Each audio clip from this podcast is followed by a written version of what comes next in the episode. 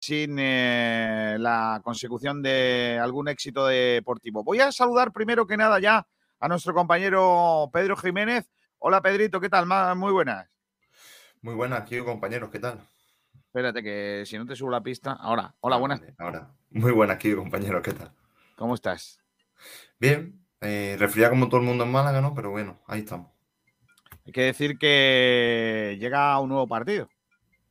Sí, llega un nuevo partido mañana a las 9:15 contra la Real B y luego volveremos a jugar el domingo, con lo cual otro turmalés de partidos, el que vivirá el Málaga, el segundo de la temporada, si no me equivoco, y pues nada, a ver qué tal se le da. De momento también en un, no aluvión, pero sí un aura de críticas al entrenador, ¿no? Cuéntanos un poquito, ¿qué vamos a tener en el programa de hoy, niño?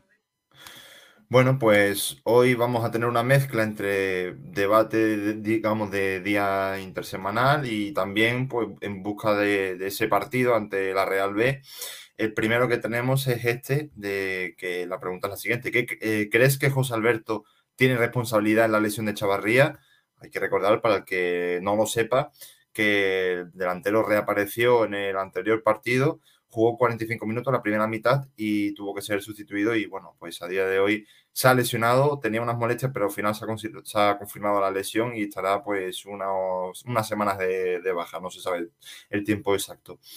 Luego tenemos otro debate, como he dicho, en relación a ese partido. La pregunta es, ¿qué cambios introducirías en el 11 del Málaga para buscar la victoria ante la Real B? Eso en cuanto a debates. Tendremos rueda de prensa de José Alberto, nunca antes de la 1:00. Se espera que sea a la 1:15, más no. Y también una entrevista a Suso Gallardo, entrenador del Costa del Sol Málaga. Bueno, pues no son pocos temas, ¿eh? No son pocos temas los que tenemos en el programa de hoy. ¿Quieres que hagamos ya el resumen de la prensa malagueña con los amigos de Bendita Catalina, Pedrito? Venga, vamos allá. Venga, vamos allá. Bendita Catalina. El restaurante en Gañoneta Resort te ofrece los titulares de la prensa.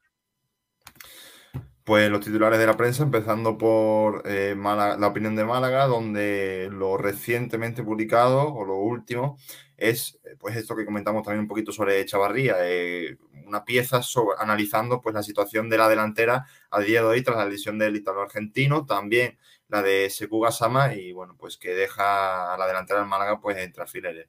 También las palabras de Scassi, entre lo que destacan, la clave somos los jugadores, tenemos que dar un paso al frente, quitando quizá responsabilidad al juego o al entrenador. Un artículo pues interesante que bueno, va en relación a, digamos, un poquito datos históricos, ¿no? Y es que la Real B es el octavo filial en la vida del Málaga en el que se enfrentará. También lo que adelantamos nosotros anteriormente, que es que Cristo pues podrá jugar en La Rosaleda. De hecho, ahora en la web aparecerá un artículo sobre cómo llega el lateral o carrilero aquí al que realmente es su estadio.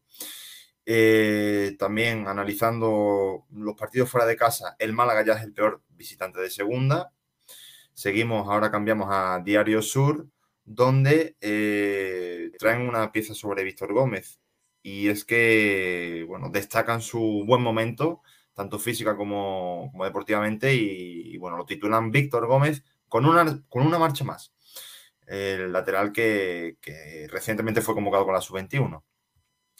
Pasamos a Málaga Hoy, donde, bueno, pues también habla sobre Víctor Gómez, porque habló en área malaguista, y destacan las declaraciones siguientes. Termino los partidos reventados. También en relación a ese esfuerzo físico que lo juega todo el lateral.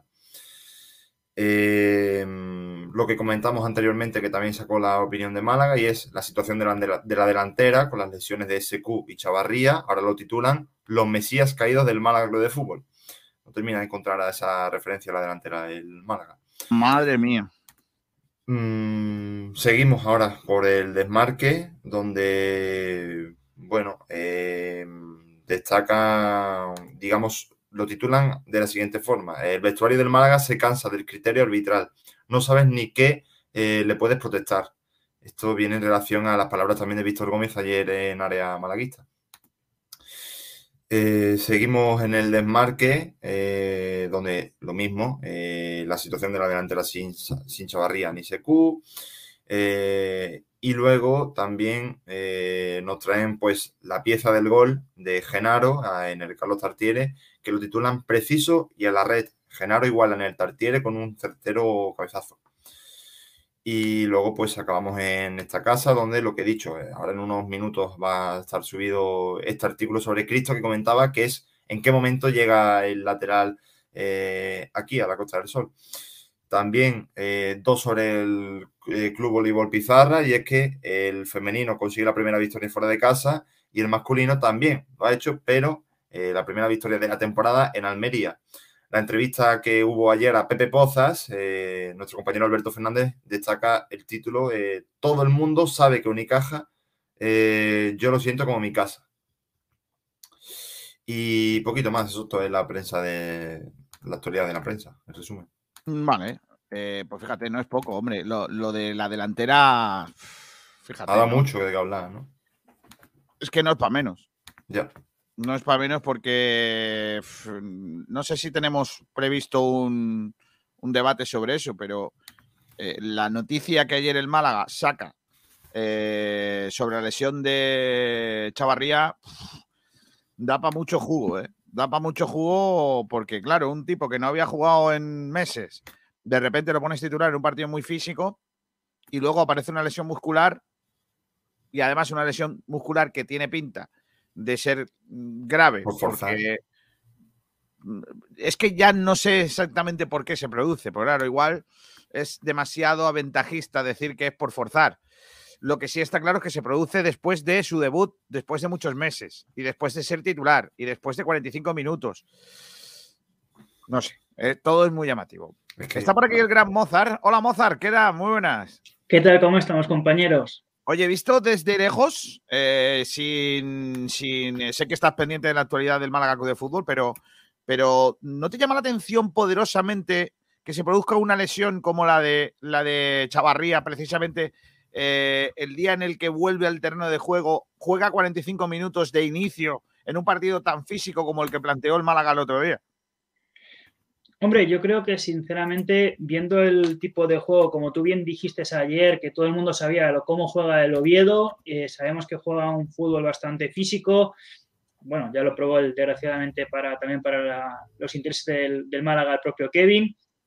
Yo creo que el hecho de meter de repente a un jugador que lleva tiempo sin hacerlo era un poco bastante complicado, más aún cuando, por ejemplo, como bien también dijisteis ayer, que os estuve escuchando, Josabet, que es algo que no está muy acostumbrado, se tuviera que poner a correr detrás del balón durante prácticamente todo el partido, yo creo que o bien planteas otro tipo de partido o bien tienes que intentar meterle, posiblemente en vez de meterle en esa primera parte los 45 minutos, haberlo hecho posteriormente, porque un jugador que no está de una forma a un nivel competitivo bueno, más aún cuando es un partido tan exigente como es el encuentro ante el equipo en el Carlos Tartiere.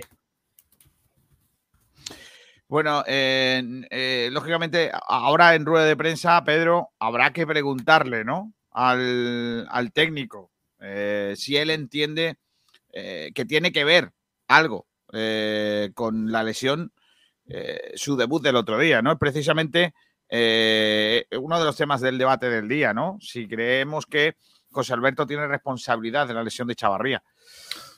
A lo mejor sí, médicamente, porque yo he hablado esta mañana con un fisio, me ha faltado hablar con un médico deportivo, pero un fisio me ha dicho que claro, ningún galeno, ningún especialista va a decir que la lesión se ha producido porque el chaval estaba sin jugar, y porque es que realmente te puede lesionar. Una rotura fibrilar se puede producir por muchas cosas, por un gesto, por sobrecarga, por cansancio, por estrés, por muchas cuestiones, ¿no? Entonces nadie te va a decir, no, se ha lesionado sí o sí porque el entrenador lo ha puesto a jugar sin estar preparado. Es muy complicado. Pero todo apunta a que, claro, probablemente sí que tenga algo que ver, ¿no? En que es un jugador que no tenía ritmo, que no había jugado ni un solo partido, que no había jugado ni un solo minuto de competición, y no es lo mismo nos pongamos como nos pongamos, no es lo mismo la reacción, la capacidad del esfuerzo que se hace en un entrenamiento que en un partido de verdad, con un partido en juego, con lo que se está jugando y con los profesionales que estamos hablando, ¿no? Y Chavarría es un tipo que desde que está en el Málaga al menos no se ha escondido nunca. Entonces, claro, va a salir al campo y lo va a dar todo.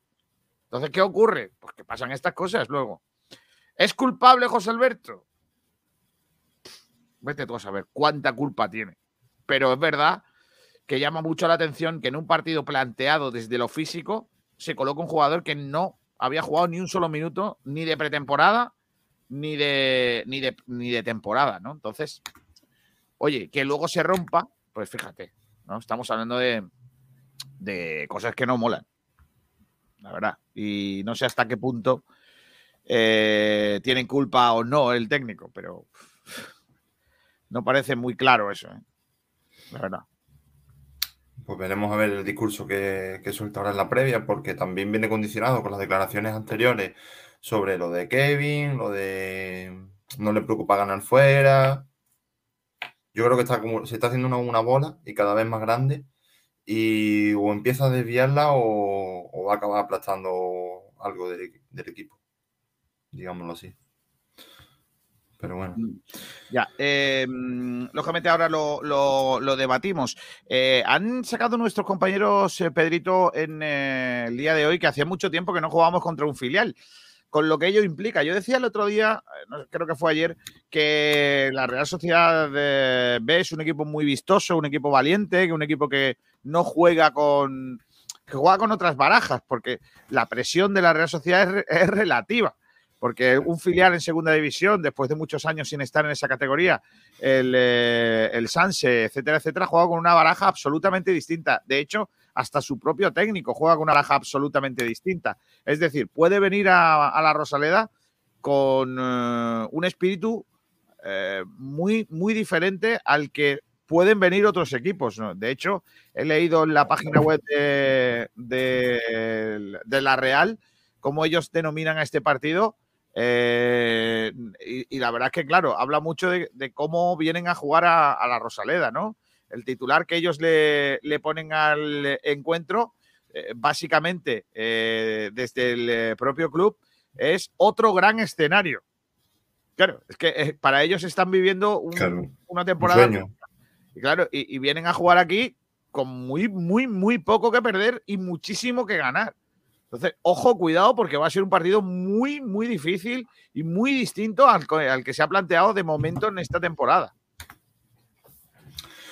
Sí, y luego, pues lo decía también un poco ayer Scassi, ¿no? Son chavales jóvenes, físicamente pues van a estar hechos, no sé si unos toros, pero sí van a estar mejor que otro equipo lleno de veteranos, ¿no?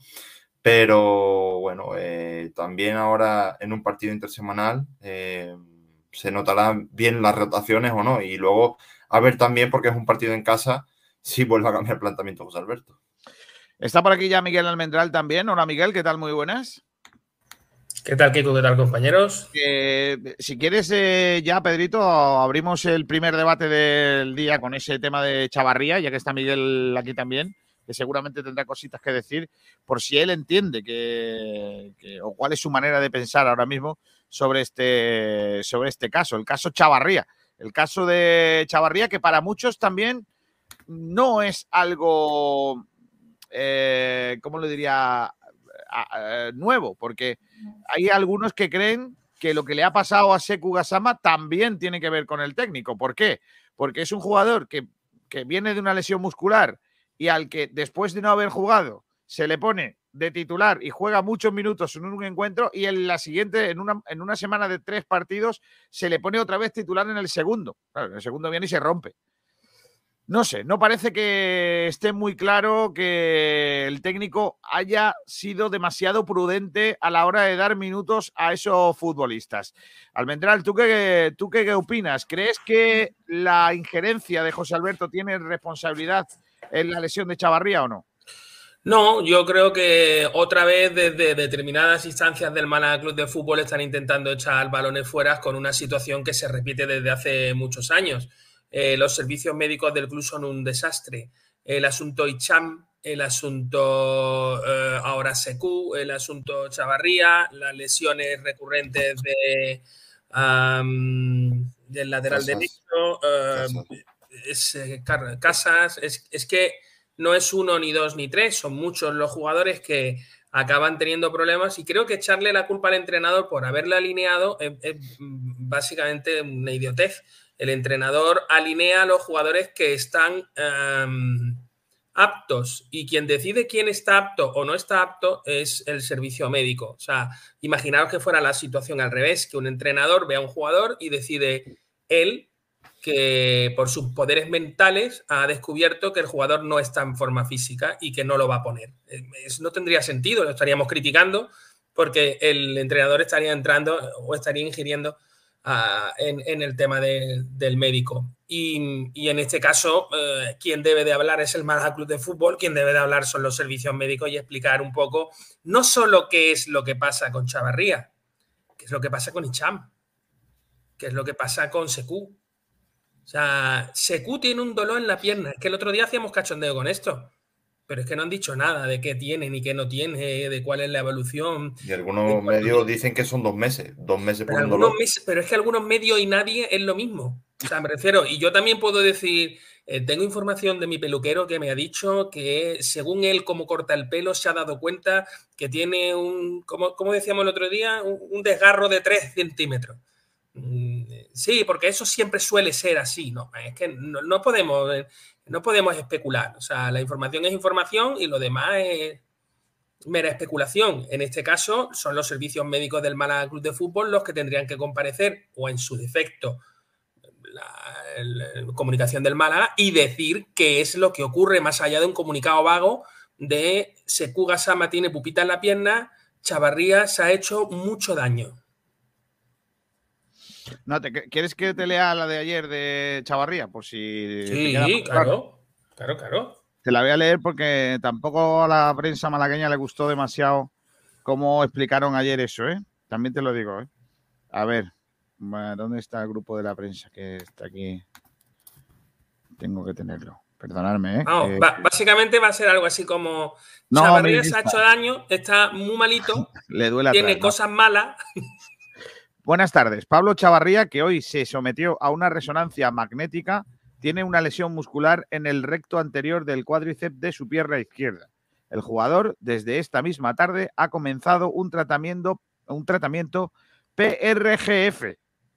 Cuidado, que PRGF significa plasma rico en factor de crecimiento.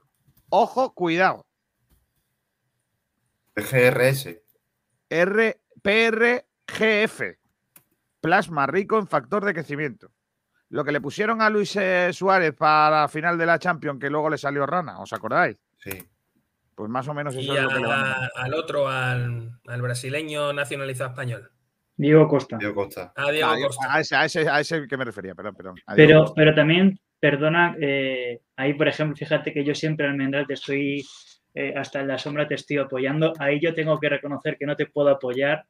Porque yo, por lo que yo he visto de los partidos que ha jugado el Málaga, yo ese partido que incluso, repito lo que he dicho antes, yo, por ejemplo, ver a José detrás de un balón corriendo durante todo el partido, yo en otros partidos no lo he visto. Y ese tipo de partidos, ese tipo de juego que presenta un equipo como el Oviedo, no lo presentan otros equipos. Yo lo que considero es que... Si no te creas que yo no tengo razones para darle al técnico, o sea, me refiero... No, pero... Ni que esto no es óbice para que yo luego le endiñe. Lo que yo me refiero es que, por ejemplo, a mí me dan en alta porque puedo empezar a competir, pero hay un momento en el que según qué partidos o según qué planteamientos tenga un técnico, es mayor exigencia física o menos. Pero para eso están los servicios médicos. No puedes decir que si mañana juego contra el Oviedo me puede decir un médico me puede decir no, porque es que te vas a cansar mucho. O sea, para eso está un preparador físico que tiene que saber si estás físicamente preparado para un partido, porque claro, una cosa es que te digan ya puedes empezar a competir, pero lo del competir no es el hecho de que tú estés para jugar 90 minutos, para jugar 90 minutos. Yo creo que la historia es que se nos olvida algo que es, y en el Málaga Club de Fútbol ya ha ocurrido, en el Málaga Club de Fútbol nosotros hemos asistido a una rueda de prensa donde un director deportivo y un director económico estaban sentados el uno al lado del otro y decían, e incluso repitieron varias veces, que uno no tenía por qué hablar con el otro. O sea, que uno podía fichar sin saber el dinero que había o que no había, que no era su responsabilidad. Eso ya es... pues esto es lo mismo. Si el preparador físico y el médico no hablan...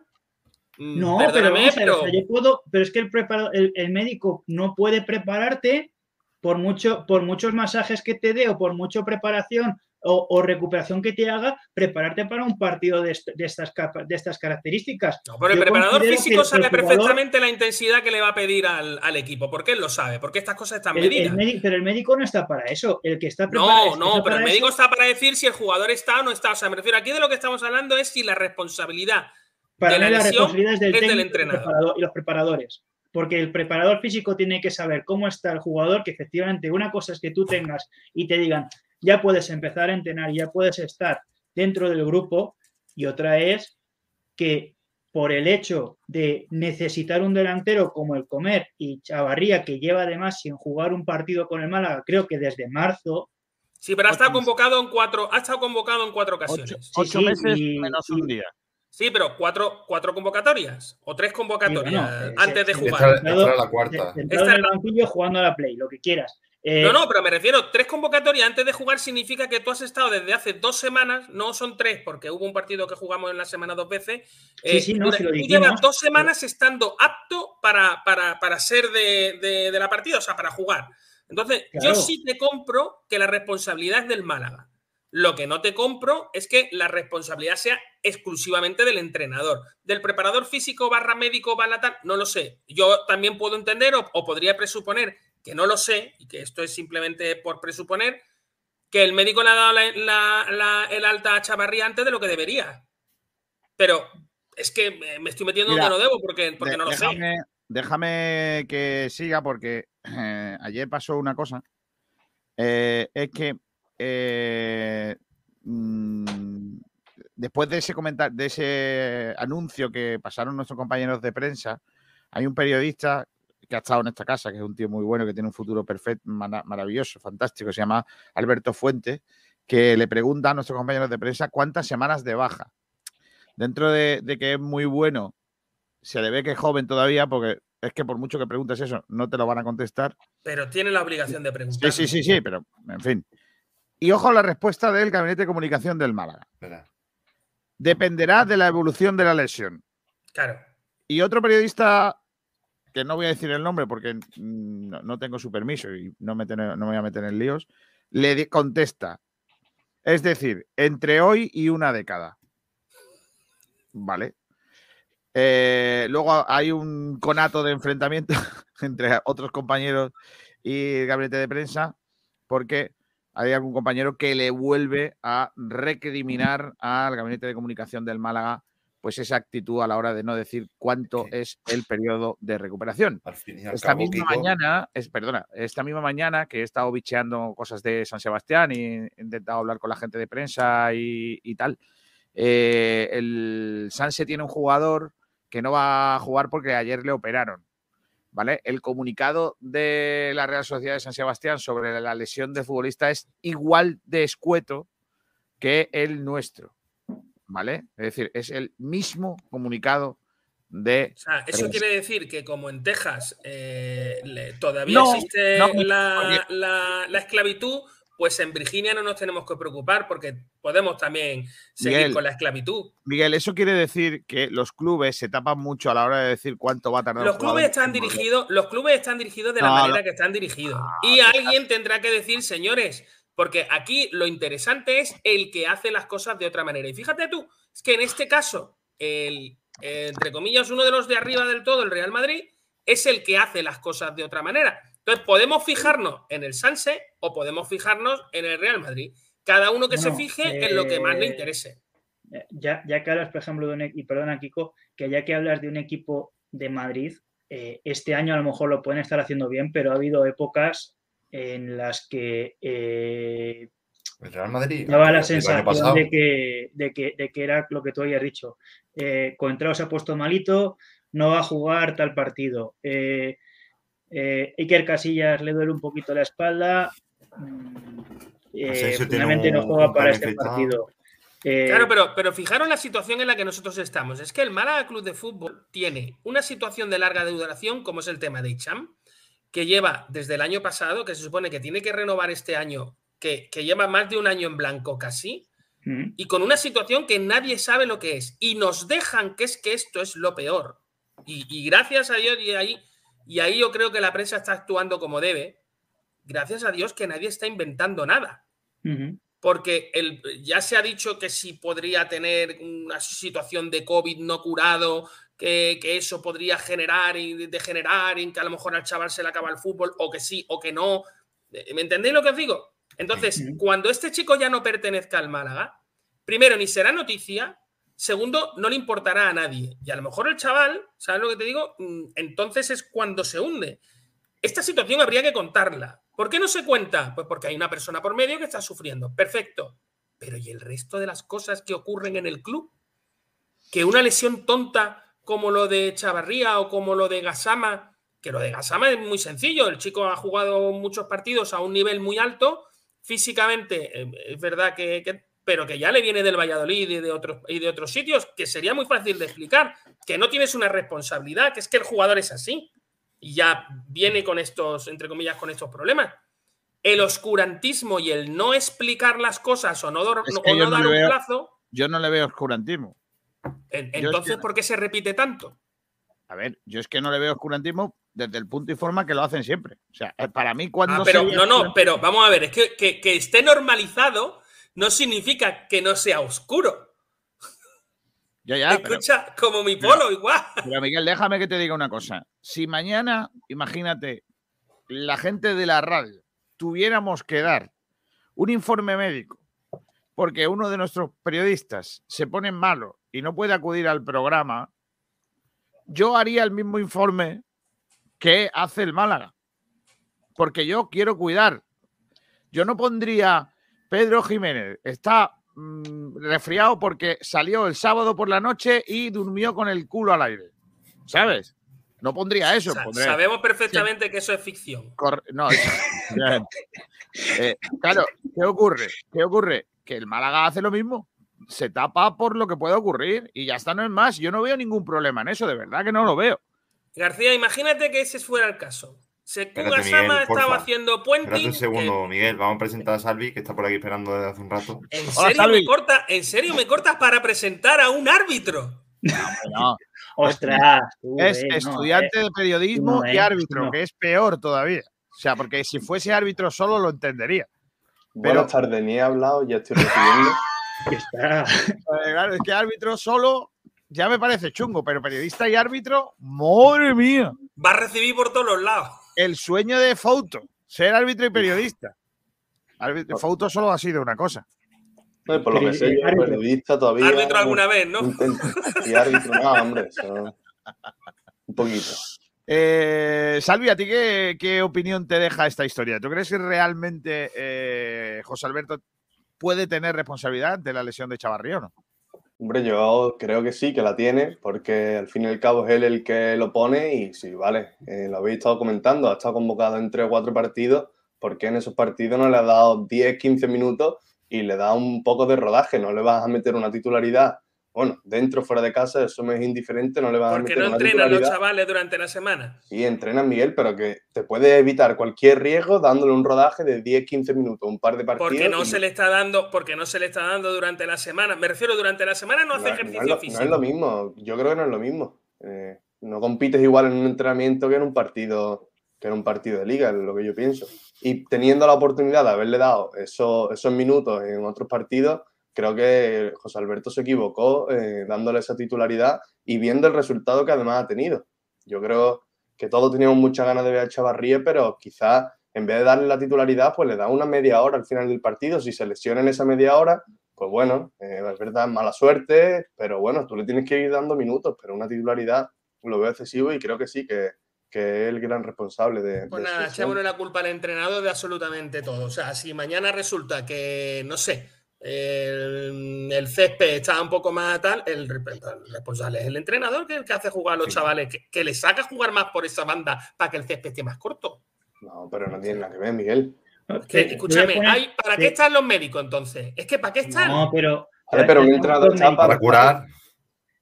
Para ir metiendo al jugador poco a poco, ¿no? El jugador no, el entrenador, escúchame, meses, es que yo creo que no lo entendéis. Meses. Cuando el entrenador recibe un jugador del servicio médico, el servicio médico tendrá alguna responsabilidad en decir que ese jugador está o no está.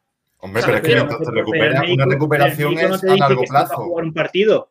El que decide que está para jugar un partido o no es el entrenador, que para algo está y para algo hay una serie de preparadores. Sí, pero será una cuestión de no, más que médicos... médica, pero más que médica será una cuestión de preparación táctica, de preparación física, de preparación tal. Me refiero a saber, no, este jugador está preparado para entrar en esta dinámica. Estos jugadores, no, los que tengo ahora mismo, son capaces de correr a 30 km/h y el jugador que estoy metiendo es capaz de jugar a 28. Bueno, pues en breve estará a 30.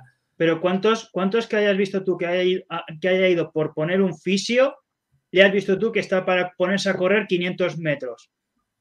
No, a ver, que yo entiendo lo que decís de que los jugadores van entrando con una progresión. Yo entiendo... Pero es que ha estado cuatro convocatorias jugando a puerta. 8 meses fuera, ¿eh? 8 meses. ¿Y Calero? No, pero vamos a ver... Y ya lo tiene, lesionado otra vez. Pero la cuestión es que algo habrá. A lo mejor es la preparación física que no es tan buena. No, estos dos no han tenido preparación física, llevan 3 semanas. De eso, ¿qué necesidad tiene José Alberto de darle una titularidad a un jugador que no ha jugado nada en los últimos 8 meses? Que es lo pero que si ha jugado no es la necesidad, ahí no podemos salir. Yo estoy ahí, vamos a ver. Si el jugador le ha dicho a los médicos que está apto para jugar, lo puede poner. Ahora, lo que no es lógico, y eso es lo que a mí me preocupa, es un tío al que tú no has puesto, desde que tiene el alta, ni un solo minuto, lo pongas titular contra el Oviedo y plantees un partido de fuerza máximo. De pelotazos arriba y de bajar balones y de correr al espacio, no sé qué. Pero que con Gassama le pasó exactamente lo mismo, lo puso a jugar solo. Solo. Jugaba con 10 más.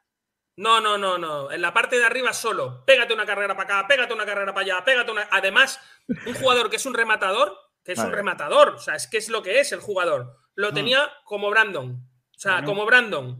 Y Brandon es Brandon y Gassama. Gassama lleva 193 minutos más que Chavarría, por un ejemplo. Sí, a ver, me refiero a que Gassama...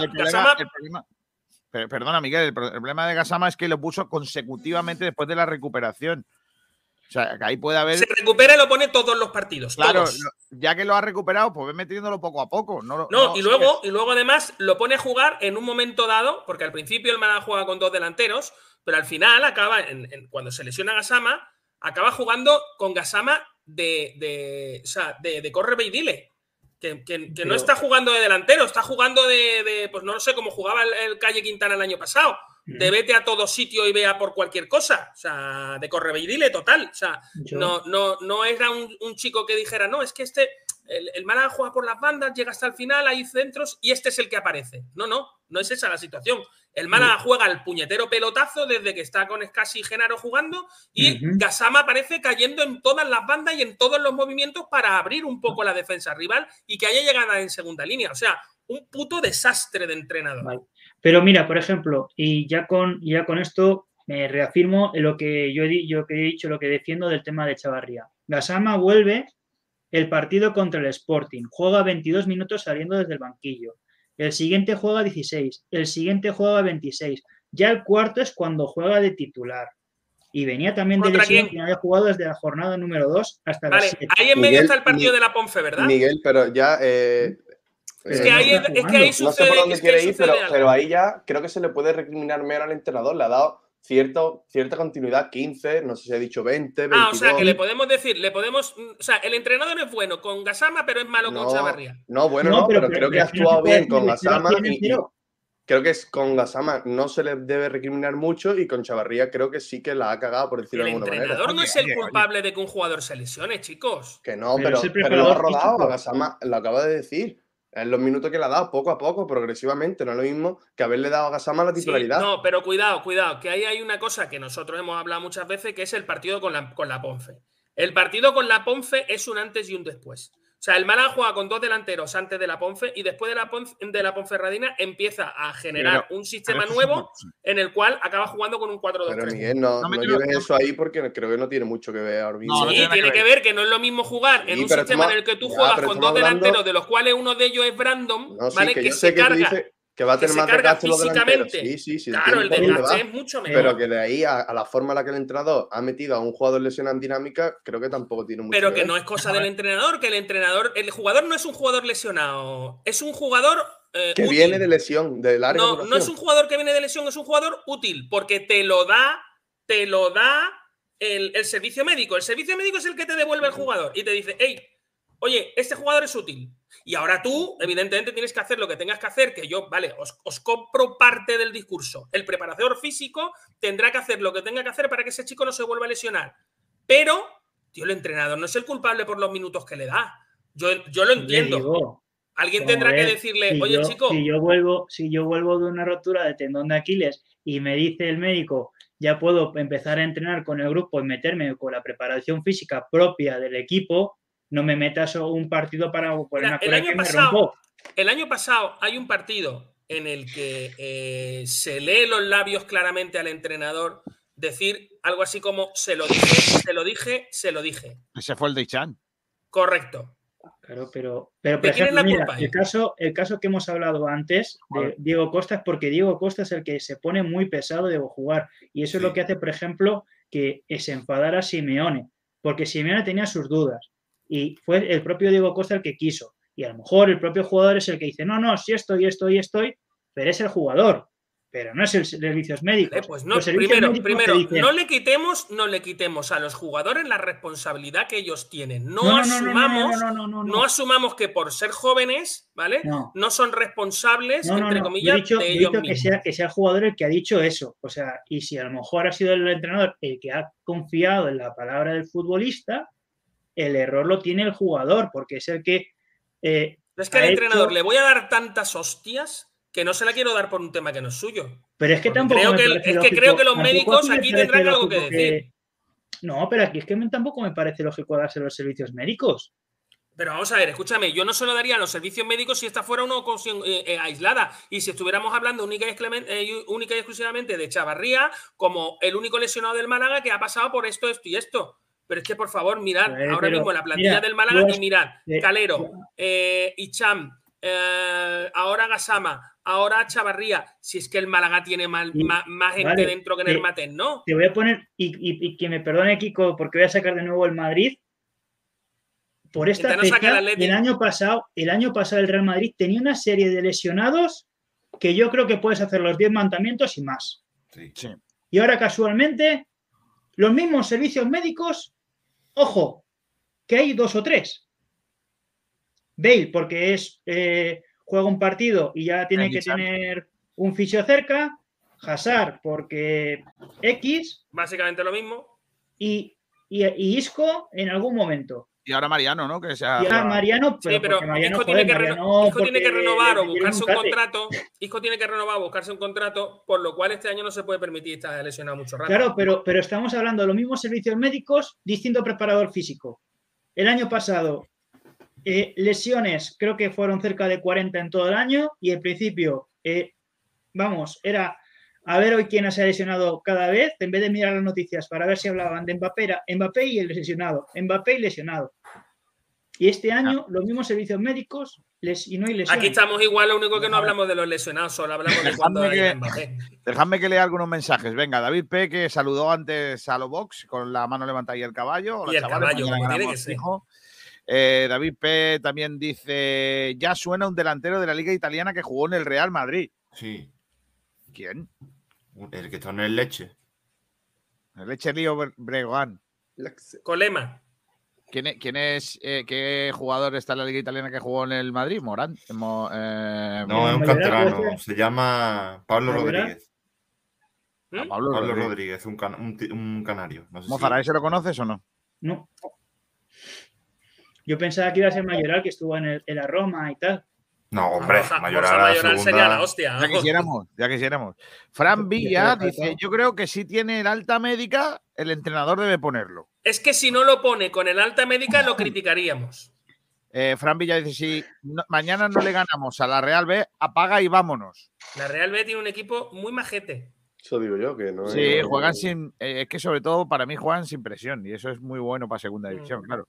Fran Villa dice, exacto, los servicios médicos totalmente de acuerdo. ¿Ves tú? Que lo flipas dice, cuando entras en una convocatoria estás apto para jugar, pero no tienes por qué estar apto para 90 minutos o apto para titular. Lo normal es ir gestionándole los minutos y darle 15 o 20 al final, cuando los rivales están más cansados, e ir aumentando esto para que así aumente la intensidad de forma progresiva. Totalmente de acuerdo, que lo flipas. Bueno. ¿Cómo se nota que has estudiado frente a un colegio pago? Dice también Miguel, si pides que no... que nos fijemos en los grandes en cuanto acomodan la información de los lesionados, pídelo también en la gestión de minutos de los lesionados. No, que vuelven. A ver, que lo flipa. Yo no estoy pidiendo que nos fijemos en los grandes. Estoy pidiendo que nos fijemos en aquello que a mí me interesa de aquellos equipos que a mí me interesa. O sea, me refiero. O sea, es ventajismo puro y duro. Y además sin esconderlo. Mi comentario de ayer, de inicio del programa, el editorial de ayer, venía a hablar de eso. Está, por ejemplo, el ventajismo más puro y duro, bogavantil, y luego está también lo que viene siendo tu parte de ventajismo, que es el almendril, que también ya también hay una teoría sobre esto. Dice que también nadie puede pone titular a alguien que vuelve después de 8 meses de lesión. Es que yo es la primera vez que lo veo, la verdad. Ni en un partido. Recordemos que el año pasado lo de Icham. Pero no fue titular, ¿no? Recordamos a titular. Se lesiona en 8 minutos. Sí, pero no venía de 8 meses de lesión. Recuerda a Asensio en el Madrid mismamente. Claro. Marioski Farelo. Menuda reflexión del compañero. Ponlo la última media hora, si se lesiona es mala suerte. Pero si lo pones de titular y se lesiona en la primera hora, en la primera media hora, ¿es culpa del entrenador? Básicamente. Muy bien, Marioski. Estoy totalmente de acuerdo. Si tiene la alta médica puede jugar. No es nunca culpa del entrenador, dice Marioski. Marioski es directamente la cuenta B de José Alberto. Marioski Farelo es José Alberto .2. Se ve que estáis muy puestos en el Madrid, que lo flipas. ¿Ves? No te creas. El que está puesto en el Madrid es Mozart, que está en cosas. Rubén Vegas dice, yo creo que el Málaga la ha cagado totalmente con Chavarría. Pero explique su respuesta. En la renovación, ¿en qué la ha cagado? Antonio Padilla se ha montado en un burro y ya no se baja. ¿Vale? Pregunta, hola señores, ¿de la Copa del Rey se sabe algo? Pues creo que todavía están con la Copa Federación. Ya te digo. Antonio Padilla dice, Chavarría no debería haber jugado y menos de inicio. Por cierto, el otro día en la Copa del Rey, que eliminan al Racing de Santander, Real Racing Club, la lía parda Harper, que es el que hace el penalti, que significa la eliminación del Racing. No sé por qué no me extraña. No, es verdad que luego en Liga el otro día marcó y lleva 2 goles, me parece, seguidos. Pero estaban el otro día con Harper. O sea, ¿Harper mejor que Ontiveros? Sí, lleva mejores datos, sí. Hombre, eso sí. Para no tener... Francis Rumbamor dice, al nuevo jugador ese Rodríguez tiene un letrón, si viene de Rodríguez. Buenas tardes a todos. Claro, va a ver su buen casa. Claro. Francis Rumamor, que ya está esperando los fichajes de invierno para completar el LP 21-22. Que Francis Rumamor solo saca discos con las plantillas. O sea, molaría mucho que 21-22 fuera el nombre del disco y que el Málaga tuviera 21 o 22 fichas. Eso también está bien. Sería argilito. 21-22. Dice a Aramos. Sí, ¿Aramos? Sí, es como Aramis, pero... Aramos es lo que se hace para sembrar, ¿eh? Claro. José Alberto es un entrenador cabezón y esto me da miedo. Chavarría no puede ser titular después de un año sin jugar. Antes tendría que haber jugado unos cuantos minutos. Y además de ser cabezón, no se baja de su opinión, ¿eh? Ojo que a Ramos lo ha puesto en Twitch y luego lo ha repetido en YouTube por si no lo leíamos. Y se llama Álvaro, que no es que sea claro, Ramos. Es Álvaro Ramos, claro, ya sabemos quién es. Álvaro Ramos, José Alberto es un entrenador cabezón y eso me da miedo, claro, es el mismo de antes. Está bien, ¿eh? Rubén Vegas, con lo que comentabais, no ha jugado desde que tenía el alta médica y el otro día lo pone de titular. Tal cual. Cuarto partido convocado. Sí, Miguel, pero en dinámica durante 3 semanas. 4 partidos convocados, dale 10 minutos en cada uno. En dinámica durante 3 semanas, entrenando durante 3 semanas. Y le metió los no, pero me refiero, Miguel, tú sabes, las 8 horas de trabajo de los se le ha preguntado, Miguel, que cuando se le ha preguntado a José Alberto por Chavarría, has dicho, tenéis mucha prisa. Lo llevamos para que vaya cogiendo dinámica, para que estén en el grupo. O sea, que el mismo entrenador está diciendo ya que se lo está tomando con tranquilidad para que el jugador esté tal, para que no se lesione. Se lesione y la culpa es del entrenador. No, pero yo te quiero preguntar. Imagínate que estás sentado en el juicio de esa película norteamericana que llevamos tiempo haciendo de juicios, ¿vale? Correcto. Y tú eres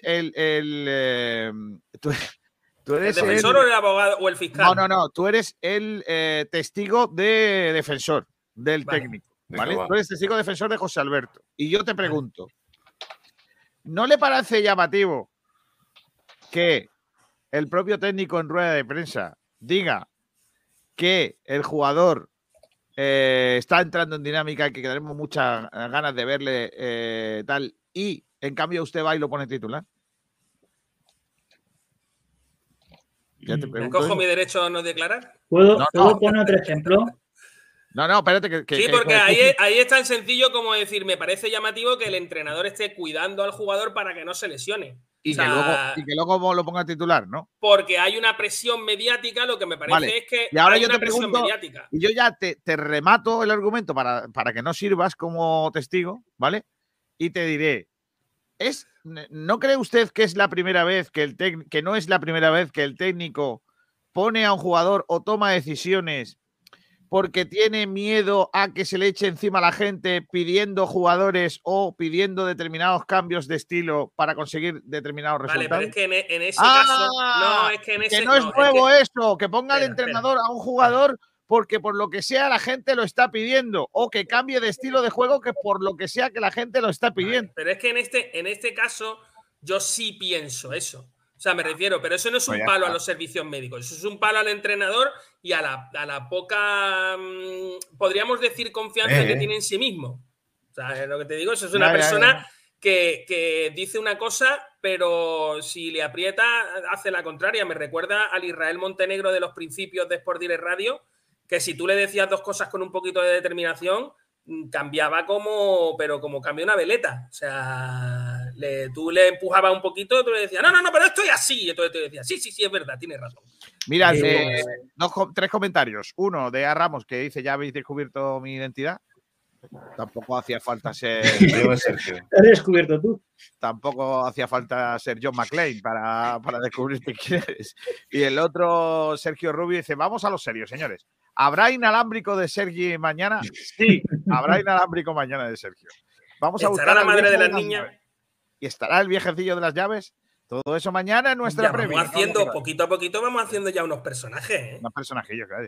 Francis Rumbamor dice, hoy abrí un debate, pregunta sobre este tema. Lo pongo por si algún día tomáis este tema. Eso lo vamos a hacer, si lo hacemos todos los años. ¿Este año también tiramos la Copa del Rey o iremos algún día por ella? Este año con este entrenador estoy seguro que se tira. Claro, hay que tirarla. A Ramos dice, jajaja, claro que sí. Y me voy hasta el Estadio de la Rosaleda y está Pablo del Pino. Hola, Pablo, ¿qué tal? Muy buenas. Muy buenas, ¿me escucháis? Sí. ¿Estás ya por ahí o no? Sí, estoy aquí ya sentadito esperando. A la 1:00. Se supone que empieza. He preguntado si está ya José Alberto. Y tú me has dicho, sí, estoy por aquí sentadito. ¿Qué vas, de José Alberto hoy o cómo va esto? No te he escuchado bien, Kiko. Repite la pregunta, por favor. Claro.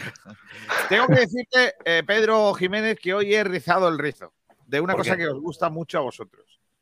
He pedido la presencia de nuestro redactor a la rueda de prensa, ¿vale? Del Málaga, que hay que mandar, para los que no lo sabéis cómo funciona esto. Cada medio tiene que mandar qué redactor va, ¿no? En un correo. Pues va a ir fulanito de copas. Antes de ese redactor tiene que haber firmado una serie de cosas, ¿vale?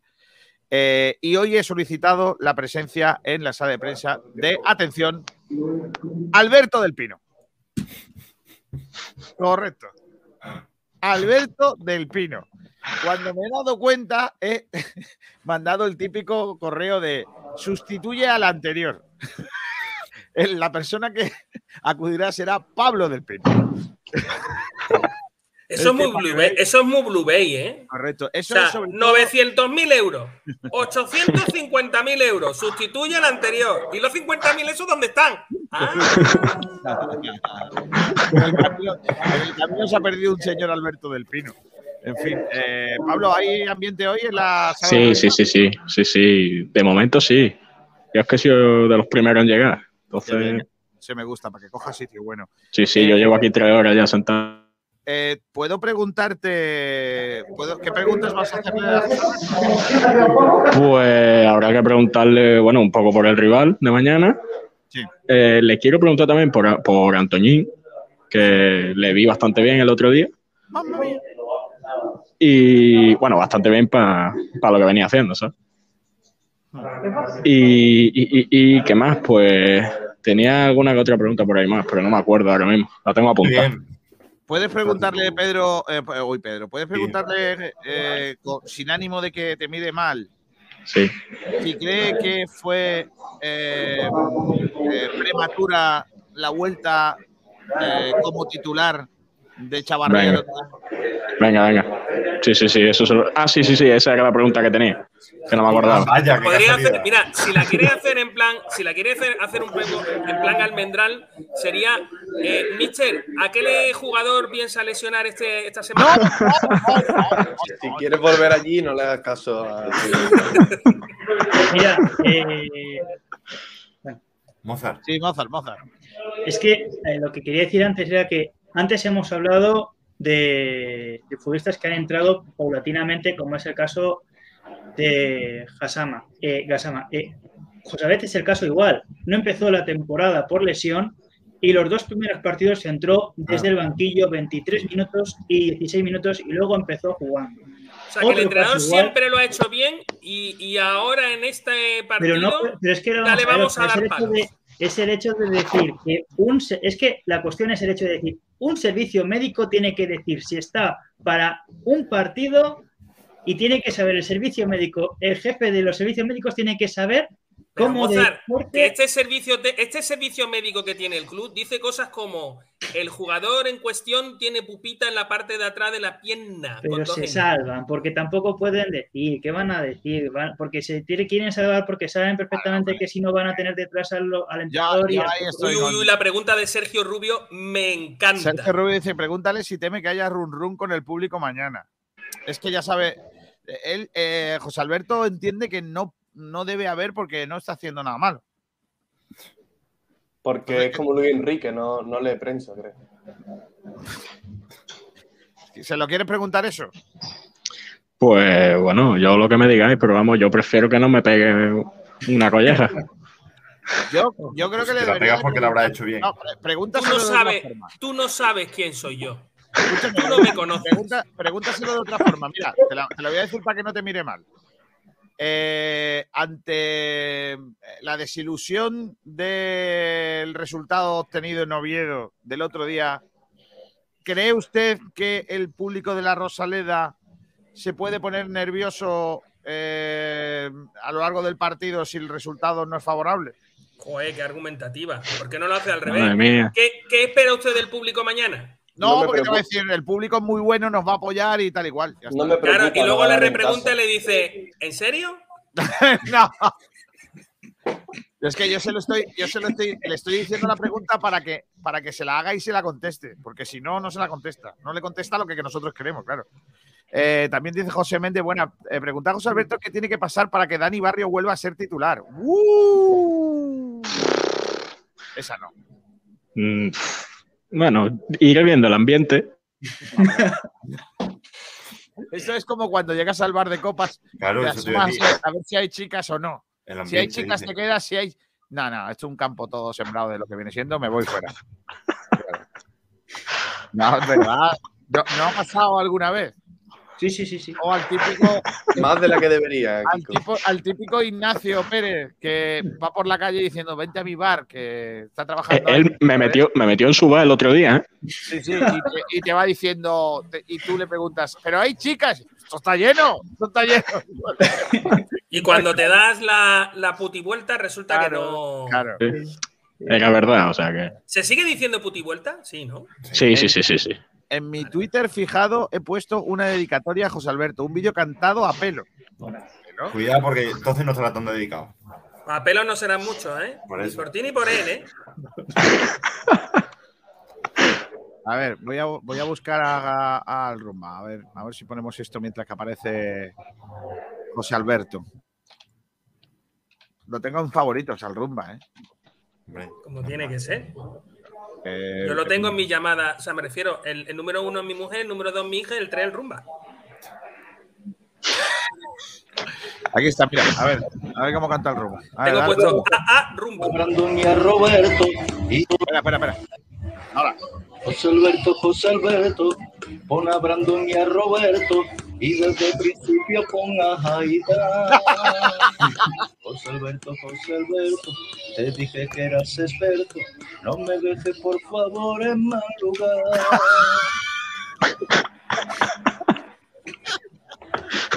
Me parece que no.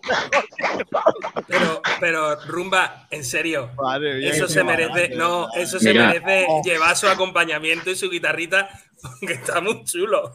No, es que lo que tenemos que hacer es que en la siguiente rueda de prensa se venga conmigo el Rumba. Y que le pregunta él. Y le diga, Rumba, te lo voy a pedir cantando. Saca la guitarra en un momento dado. No hagáis esas cosas que luego salimos en todos los zapping, tío. No, hombre, pero está bien. Bueno, pues, eso está bien. La gente lo conoce y empieza a votarle luego para lo que viene siendo. Claro. Lo mismo acaba en Eurovisión. A lo mejor terminan consiguiendo votos. Dice por aquí gentecillo. Más preguntas que dicen que le hagas.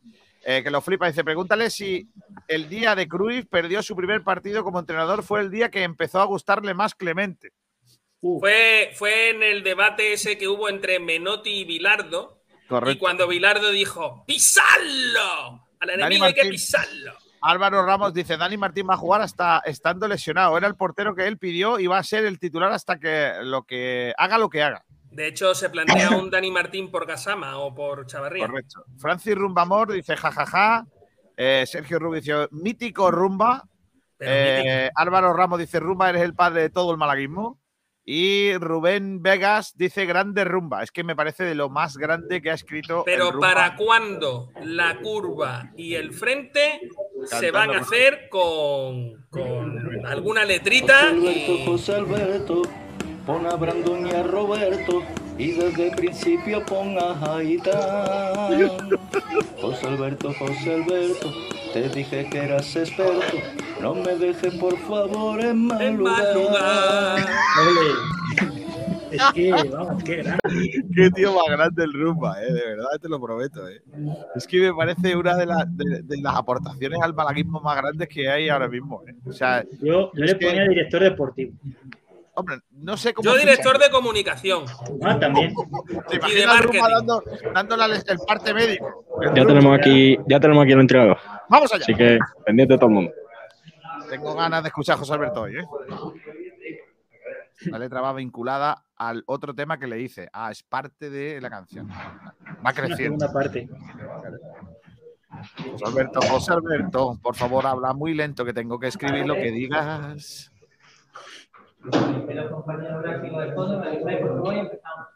Venga, empezamos. Tengo que buscar una foto de José Alberto. Está bastante elegante hoy, ¿Sí? ¿Tiene un outfit chulo? No, pero es que tiene planta el tío. ¿Pero tiene plantas como las que encontraron el otro día en Vélez? No, o sea, no. Vale. ¿Tiene esa foto? Le están preguntando por el rival, La Real es un equipo, a nivel físico, un equipo espectacular en cuanto a los datos que tiene. De hecho, es que está batiendo todos los récords en distancia recorrida, en metros de alta intensidad, pero no quiero quedarme solo en ese dato, ¿no? Creo que es un equipo muy combinativo, un equipo que tiene paciencia para elaborar las jugadas y un equipo que nos va a someter en ciertos momentos en los cuales vamos a tener que meter un nivel de esfuerzo grande, estar muy sólidos a nivel defensivo y en cuanto a lo último que me comentabas, si llega Cristo, creo que está haciendo un inicio de temporada muy bueno, con recorrido, sacando buenos centros y creo que dando un nivel bastante bueno. Hola, José, buenas. ¿Qué partido espera? Le están preguntando qué partido espera. son cañones físicos con la multitud de los jugadores de la Real Sociedad B, por lo tanto, es un partido difícil, ¿no? Sí, va a ser un partido muy difícil porque en ciertos momentos nos van a quitar el balón y vamos a tener que sufrir y vamos a tener que pasar malos momentos y ser un equipo pues con paciencia defensiva, un equipo que sepa aguantar las posesiones largas que ellos que intentan realizar y bueno, un partido en el que va a haber muchas alternativas. Tenemos que intentar tener el control del juego, intentar ser nosotros, ser el equipo que intentamos ser y dar nuestra mejor versión, que es lo que siempre intentamos. Buenas, mister. Bueno. Me gustaría preguntarte acerca de Chavarría, que desgraciadamente ha vuelto a lesionarse. ¿Cómo le ves? ¿Crees que fue precipitado quizás que fuese titular? Bueno, se puede ver así, pero la realidad es que, pues hablándolo con él precisamente hoy, cuando rompió la otra rodilla le pasó exactamente lo mismo. De lo que suele ser lesiones de larga duración, en las vueltas y en los reinicios a la competición suele haber la aparición de lesiones musculares. Nos hubiese gustado que no fuese así, está claro, y que ahora pues nos lo perdemos durante un tiempo, pero bueno, son cosas que pasan después de lesiones de larga duración. ¿Te gustan un poco la situación de las lesiones? Los dos delanteros de RB, que no, que no tienen nada, que no están en el juego de terminan de arrancar. Bueno, en el caso de Pablo es lo normal. Es que yo creo que va a tardar en volver a su nivel. Y eso éramos conscientes en junio cuando firmamos aquí y somos conscientes en inicios de noviembre como estamos ahora. En cuanto a Sekou, pues son cosas que forman parte del juego también, las lesiones musculares, y normalmente, pues no sé por qué, pero suelen pasar estas cosas, que cuando tienes una posición en la cual puedes tener menos alternativas, pues aparecen lesiones de jugadores que son en la misma posición. Por suerte, creo que, bueno, pues por suerte tenemos la aparición de Roberto, que creo que lo que ha jugado ha dado muy buen nivel, la posibilidad de Brandon, la posibilidad de Antoñín, creo que tenemos alternativas, creo que tenemos una plantilla con polivalencias, o eso hemos intentado hacer en verano también para este tipo de cosas, y que los jugadores que están jugando en esas posiciones están rindiendo a buen nivel. Entonces, no me preocupa, o me preocupan, pues, eso que esos jugadores no estén. Sí, porque los que no es mirar a los que no están, es mirar a los que están rindiendo a buen nivel y ojalá que puedan ver puerta y que nos puedan ayudar con goles a ganar el partido. Buenas.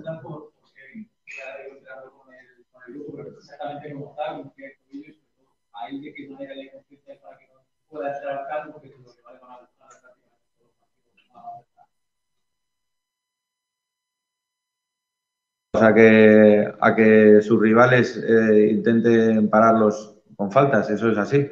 No es solo a él, sino a todos los jugadores que tienen sus características. Lo que sí creo que la fuerza con la que se han utilizado en los últimos partidos ha sido desmedida y bueno, y a veces pues rondando algo más que solamente tarjetas amarillas, o eso creo yo. Sus características, es un jugador que tiene que encajar y él pues lo está sabiendo hacer. Está para mañana, pero bueno, no está al 100%. Lógicamente son muchos golpes en las mismas zonas, casualmente. En la misma zona en los últimos partidos. ¿Qué tal, Mister? Te quería preguntar por Scassi, que estuvo ayer en comparecencia y vino uno que a nivel individual. ¿Te da la sensación de que en La Rosaleda el Málaga ofrece algo más que como visitante? Evidentemente. Y creo que al final estos son datos y son puntos y lógicamente los puntos y los datos están ahí. También creo que fuera de casa nos ha faltado en ciertos momentos esa pizca de suerte. Acordaros del partido día, pues la jugada de Antoñín, nos hubiésemos venido con 1 o 2 para casa, y la jugada de Icham. Creo que la jugada, si hubiésemos ganado por la jugada de Icham, os estaría diciendo que habíamos tenido muchísima suerte, pero creo que la jugada de Antoñín hemos tenido muy mala suerte para no conseguir esos 3 puntos.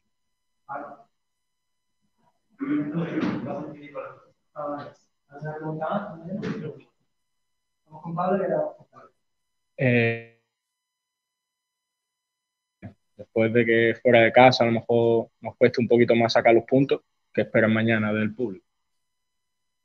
No, espero lo que veo cada vez que jugamos aquí, que es una auténtica pasada y todos disfrutamos con el público, y lo que tenemos que hacer es darles motivos para seguir disfrutando con su equipo como lo están haciendo hasta el día de hoy, y esa es la línea que queremos, ser un equipo. Esta liga y este campeonato lo que prima es la regularidad. Creo que fuera de casa evidentemente no hemos encontrado la manera todavía de ganar, pero hemos estado muy cerca de conseguirlo, y lo que tenemos que hacer es seguir en la línea de los últimos 6 partidos, donde hemos empatado 3, hemos ganado 2 y hemos perdido 1, pero creo que la línea es buena y hemos estado muy cerca de ganar fuera de casa, entonces tenemos que seguir.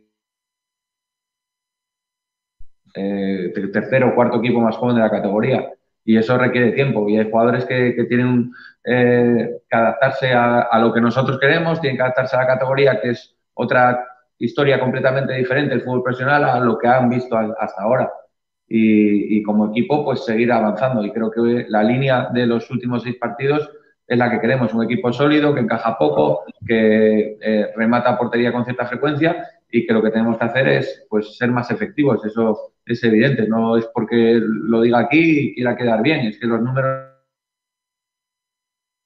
mata y que menos goles está haciendo. Defensivamente creo que estamos muy bien.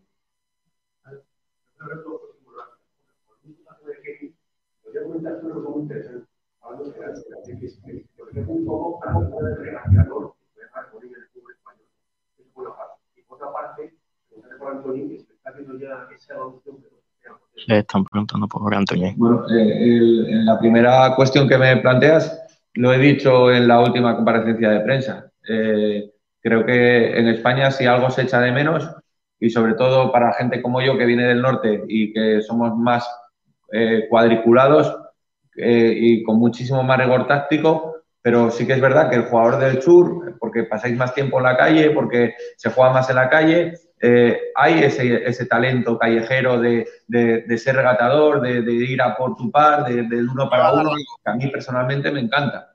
Entonces, creo que ese tipo de jugadores, que el otro día ponía el ejemplo de la selección española, para nada quiero comparar con nuestros jugadores de que puedan estar en la selección española, ¿no?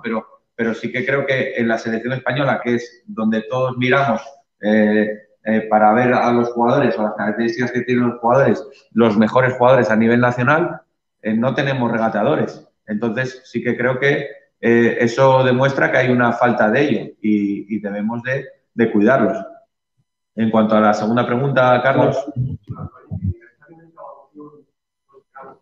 Sí, creo que la tendencia es muy positiva y creo que está recuperando su nivel.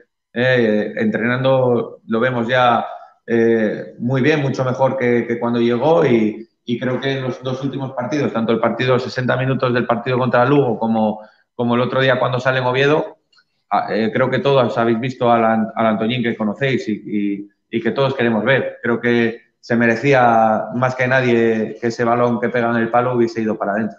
Nos hubiese venido muy bien al equipo para conseguir los 3 puntos y para quitarnos ya ese lastre de no ganar fuera de casa, y a él personalmente porque creo que se lo merecía. Le hubiera venido muy bien para reforzar todo el trabajo que está haciendo. No está siendo una temporada como esperáis, parado tampoco, y el otro día el gol de Genaro, por lo menos sirve para la esperanza, ¿no? Seguir trabajando esa partida tan importante. Creo que estamos haciendo muchísimo daño, balón parado, muchísimo. Y que estamos haciéndolo muy bien, tanto a nivel defensivo como ofensivo. A nivel defensivo, creo que independientemente del gol del otro día, estamos siendo un equipo en el cual demuestra estar cómodo en esas situaciones, que no es sencillo, y luego a nivel ofensivo creo que estamos sacando muchísimo partido a esas situaciones. La muestra es pues el gol del otro día, pero creo que estamos rematando muchas situaciones y estamos haciendo situaciones de muchísimo peligro.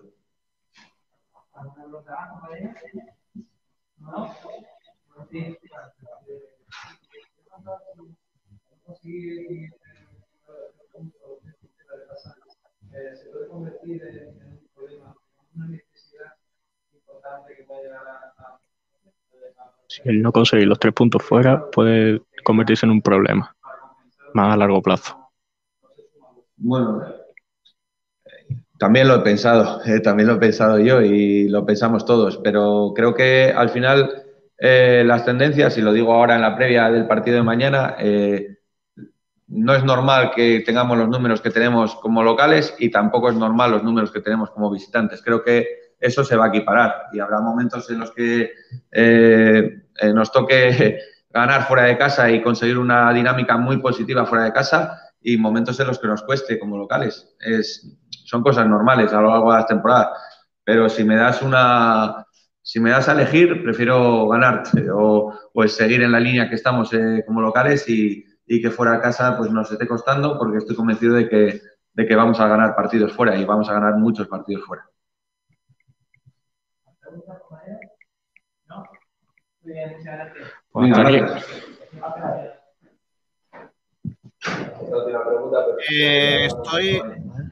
Estoy absolutamente... Acabo de decir José Alberto que esa última pregunta le gustaría contestarla mañana. Venga. Al final lo pensáis y digo, ¿no? Cuando hay todas estas historias de todas las el hecho de no es más, que no haya nada para esa conversación, por eso es lo que pienso. Y en casa, pues estamos más veces compartidos. Y mirad, en todos los cuentos, es verdad que a veces en casa no se ha jugado tan bien como fuera, pero todos tienen mejor en casa que fuera. Yo sé que Juan Pedro Rodríguez la va a dar y ya no vamos a dar. Bueno,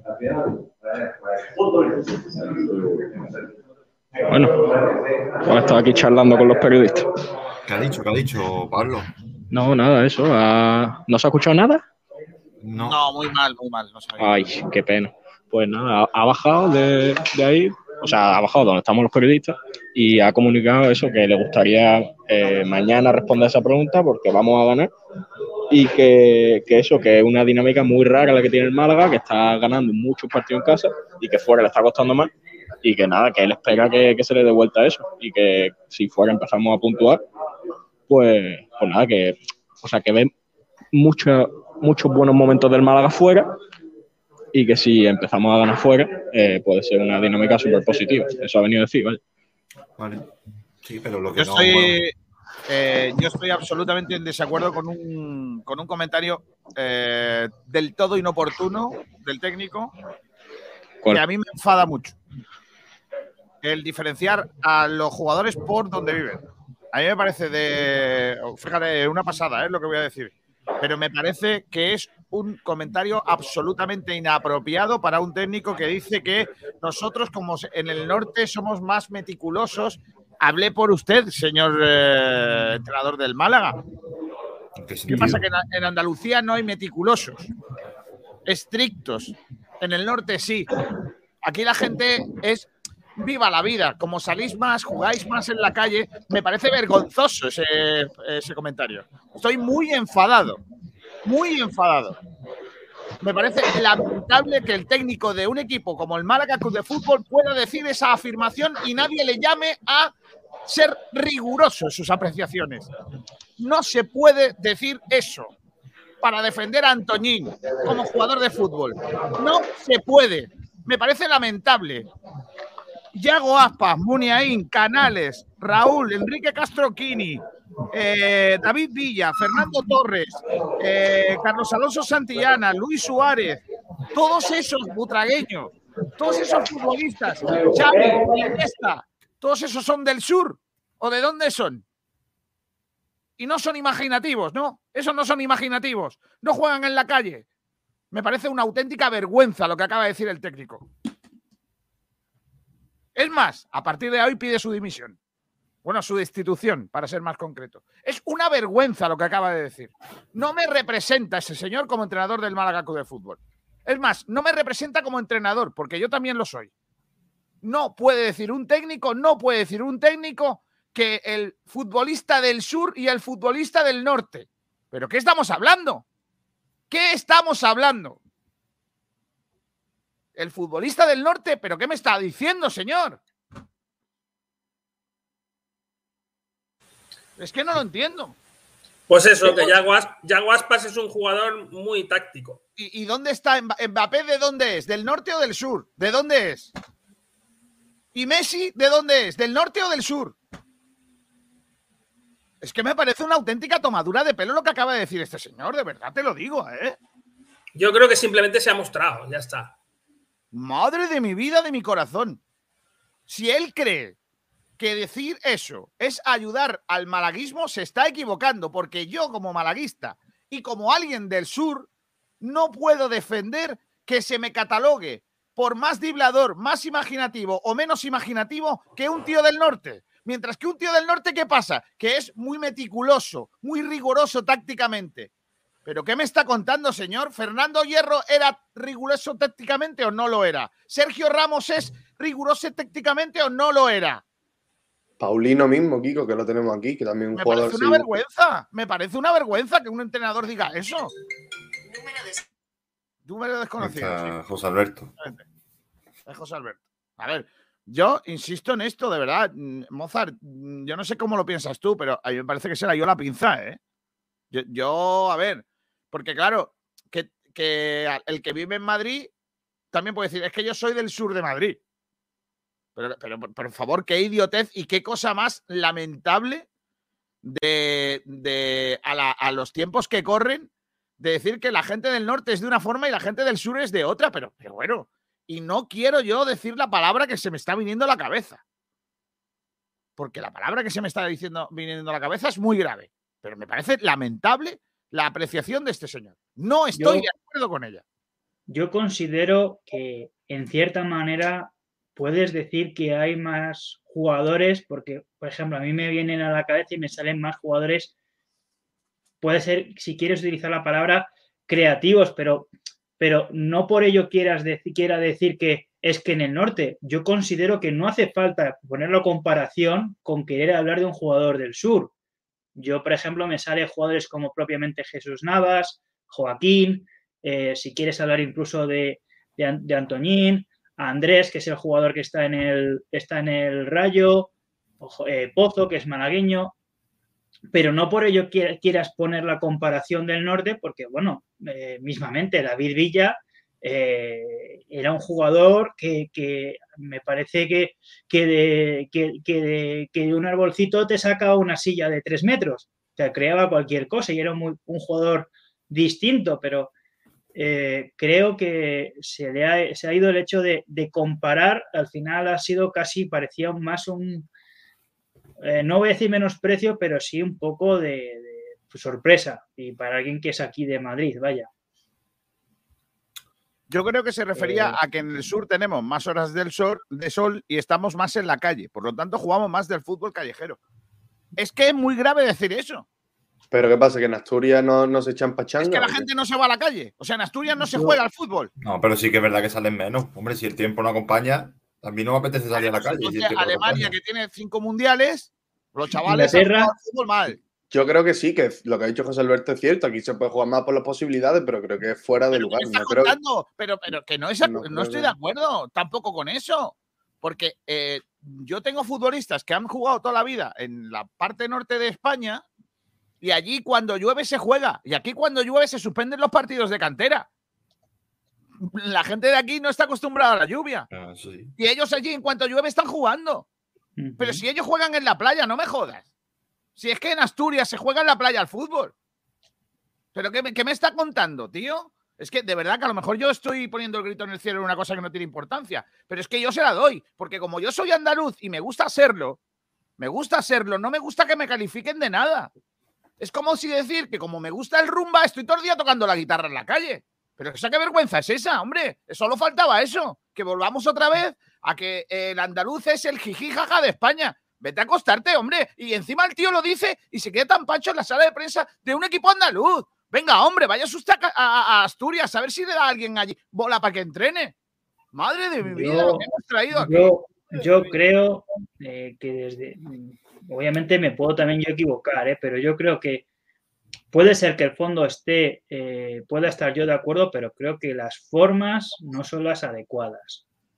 Yo por el hecho de querer elogiar a un tipo de jugador que, como vosotros decís, es... Vamos, yo los jugadores que primero me vienen, por líneas generales, es andaluces, pero creo que no hace falta esa comparación. Es que no sé, a ver, yo creo que Salvi y yo estamos más o menos en la línea de que, yo qué sé, aquí pues es verdad que llueve menos, acompaña más el tiempo y luego también es cierto que jugamos en la calle, pero también hay techados, ¿no? Digo yo, por ahí. A ver, también sí, yo juego en la calle y regateo menos que... Yo también, así que... Que no sé. Creo que bueno, el entrenador ha dicho lo que ha querido. No creo que sea para ofender ni nada. No, pero sí que es verdad que muestra un poco, pues cómo es y cómo piensa. Sí, que siempre busca una justificación para defender a los jugadores. Yo lo he visto más por así, que haya por ahí. A mí, no sé, quizá no me ha afectado tanto como a Kiko. Pero hombre, Kiko se enfada porque hay una parte xenófoba en el discurso. O sea, vamos a ver, tú no puedes calificar a los jugadores según donde hayan nacido, eso no se hace. Es como si yo digo, es que los jugadores negros son mejores. Claro, entonces Sekou que juegue en banda, ¿no? Porque claro, como correrá, por ejemplo, ¿no? Por ahí es un poco eso, ¿vale? Tú no puedes calificar a un jugador... según sea zurdo, según sea rubio, según sea calvo, según sea de Valladolid o de tal, esas cosas no se hacen, porque no se hacen. Ya se están clasificando según me han de pie o según me han sentado y ya no me parece a mí esa clasificación correcta, pero se hace, por eso hay un fútbol femenino y un fútbol masculino, que a mí no me gusta, yo creo que el fútbol debería ser mixto y que lleguen los que quieran llegar y punto, lo que pasa es que esto es una utopía. Y evidentemente es muy difícil de aceptar ese tema. Yo creo que hay formas y formas de decir las cosas y por el hecho de querer decir una cosa no hace falta. Yo creo que es casi una forma de justificar a Antoñín, pero innecesaria. Creo que no tiene nada que ver de dónde sea, de dónde claro, no sea, sí, pues, para que regatee más o para que regatee menos. Y ahora sí la tiene para regatear.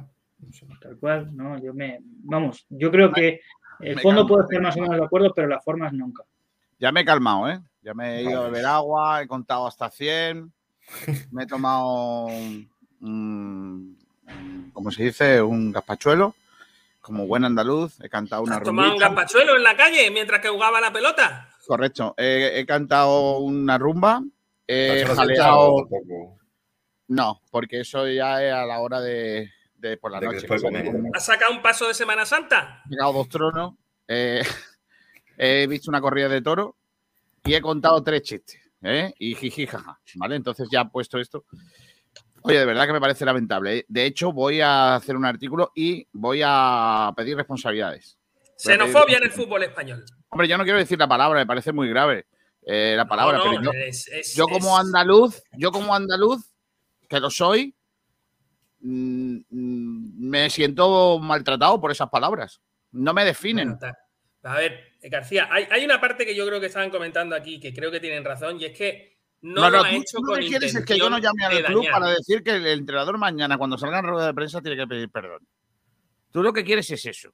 Pero yo lo que tengo que hacer es pedir que sea responsable de lo que ha dicho hacia la tierra donde le han acogido con los brazos abiertos por encima de sus condiciones técnicas y tácticas como entrenador. Pero yo creo que él lo ve como un elogio, creo yo. ¿Pero qué elogio? Claro, es como un elogio decir, qué gracioso todos los andaluces. Pues, no, claro, es que como en Brasil. Ha tirado el tópico.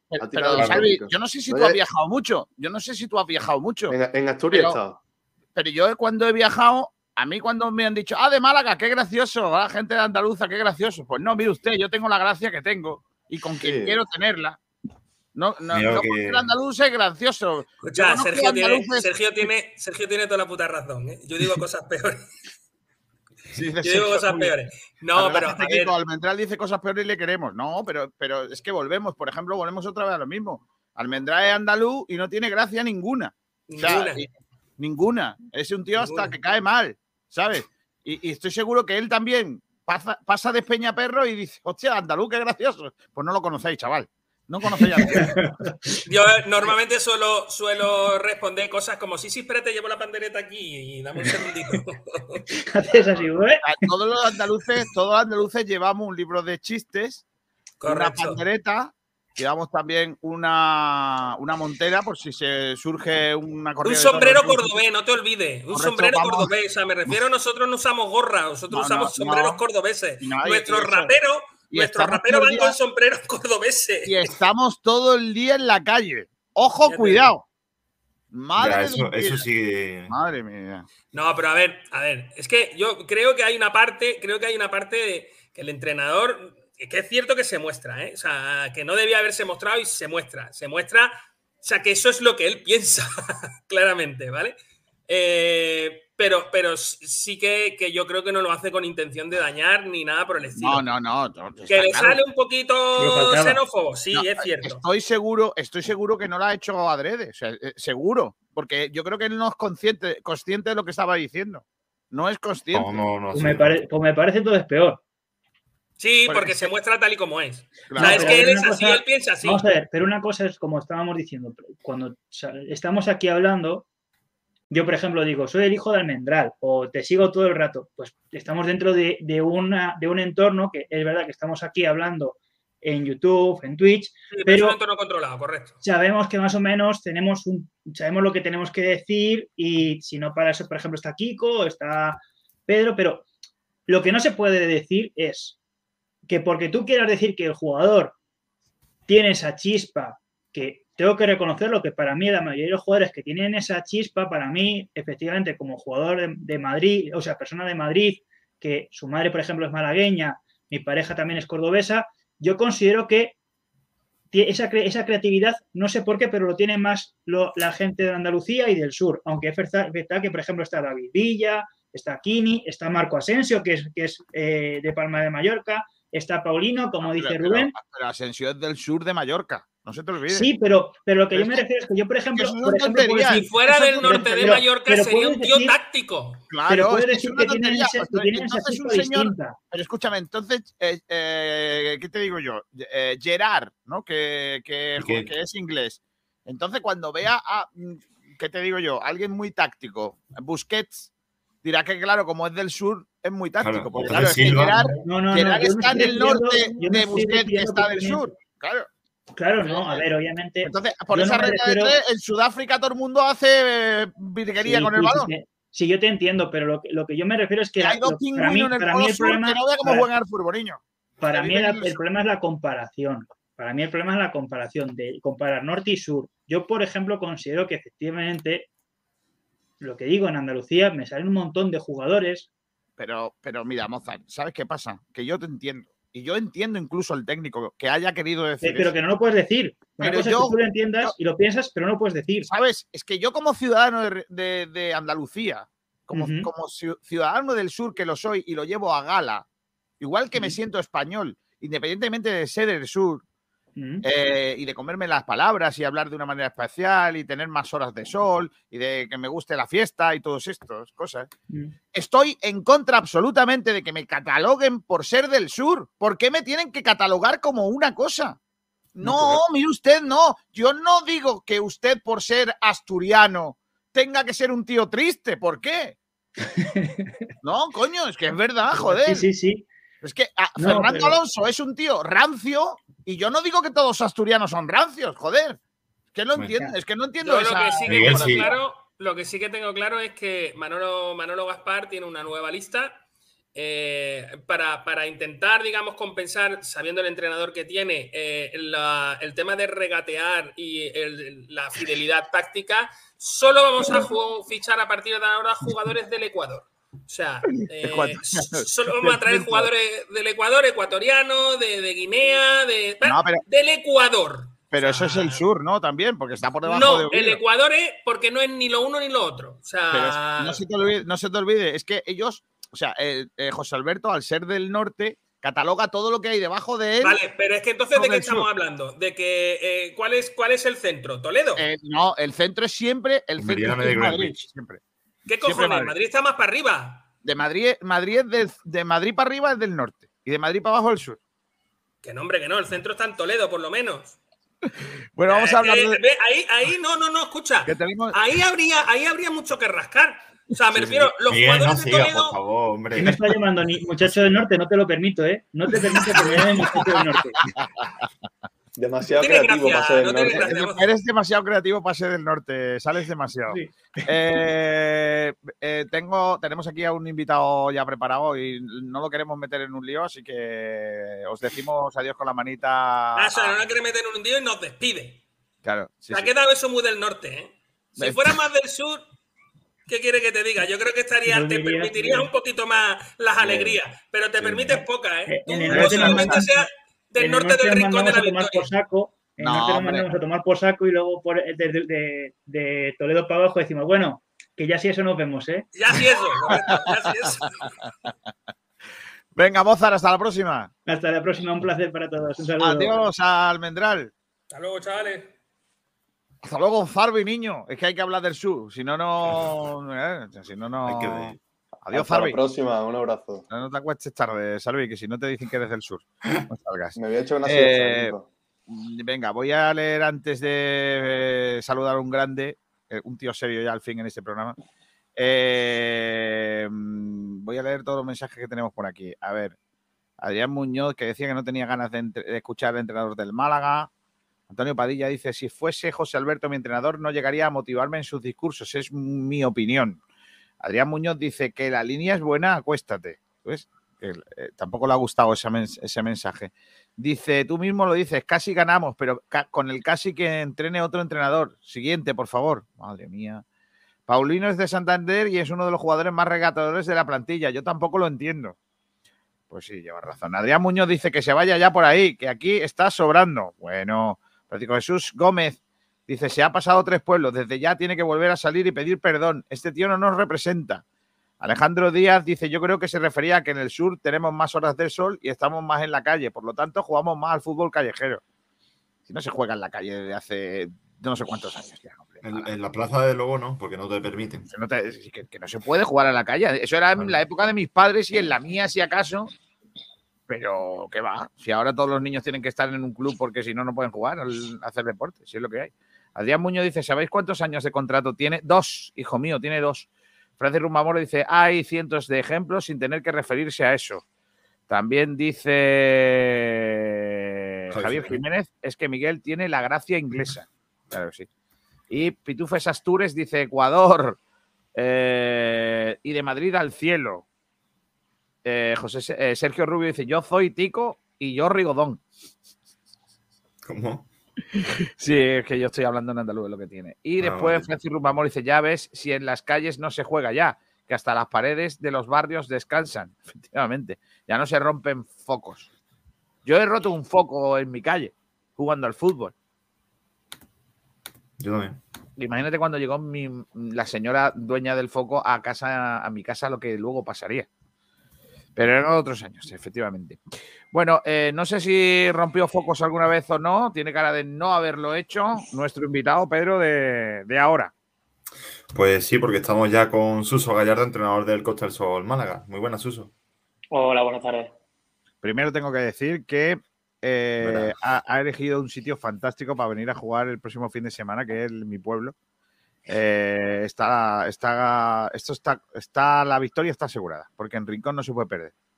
Ojalá sea así. La verdad que bueno, que aquí es cierto que nos sentimos con casa y bueno, ya que en Málaga no nos da nuestro sitio, es cierto que la provincia sí nos la está dando, y en este caso este fin de semana en el Rincón, y seguro que nos sentimos como en casa otra vez, ¿no?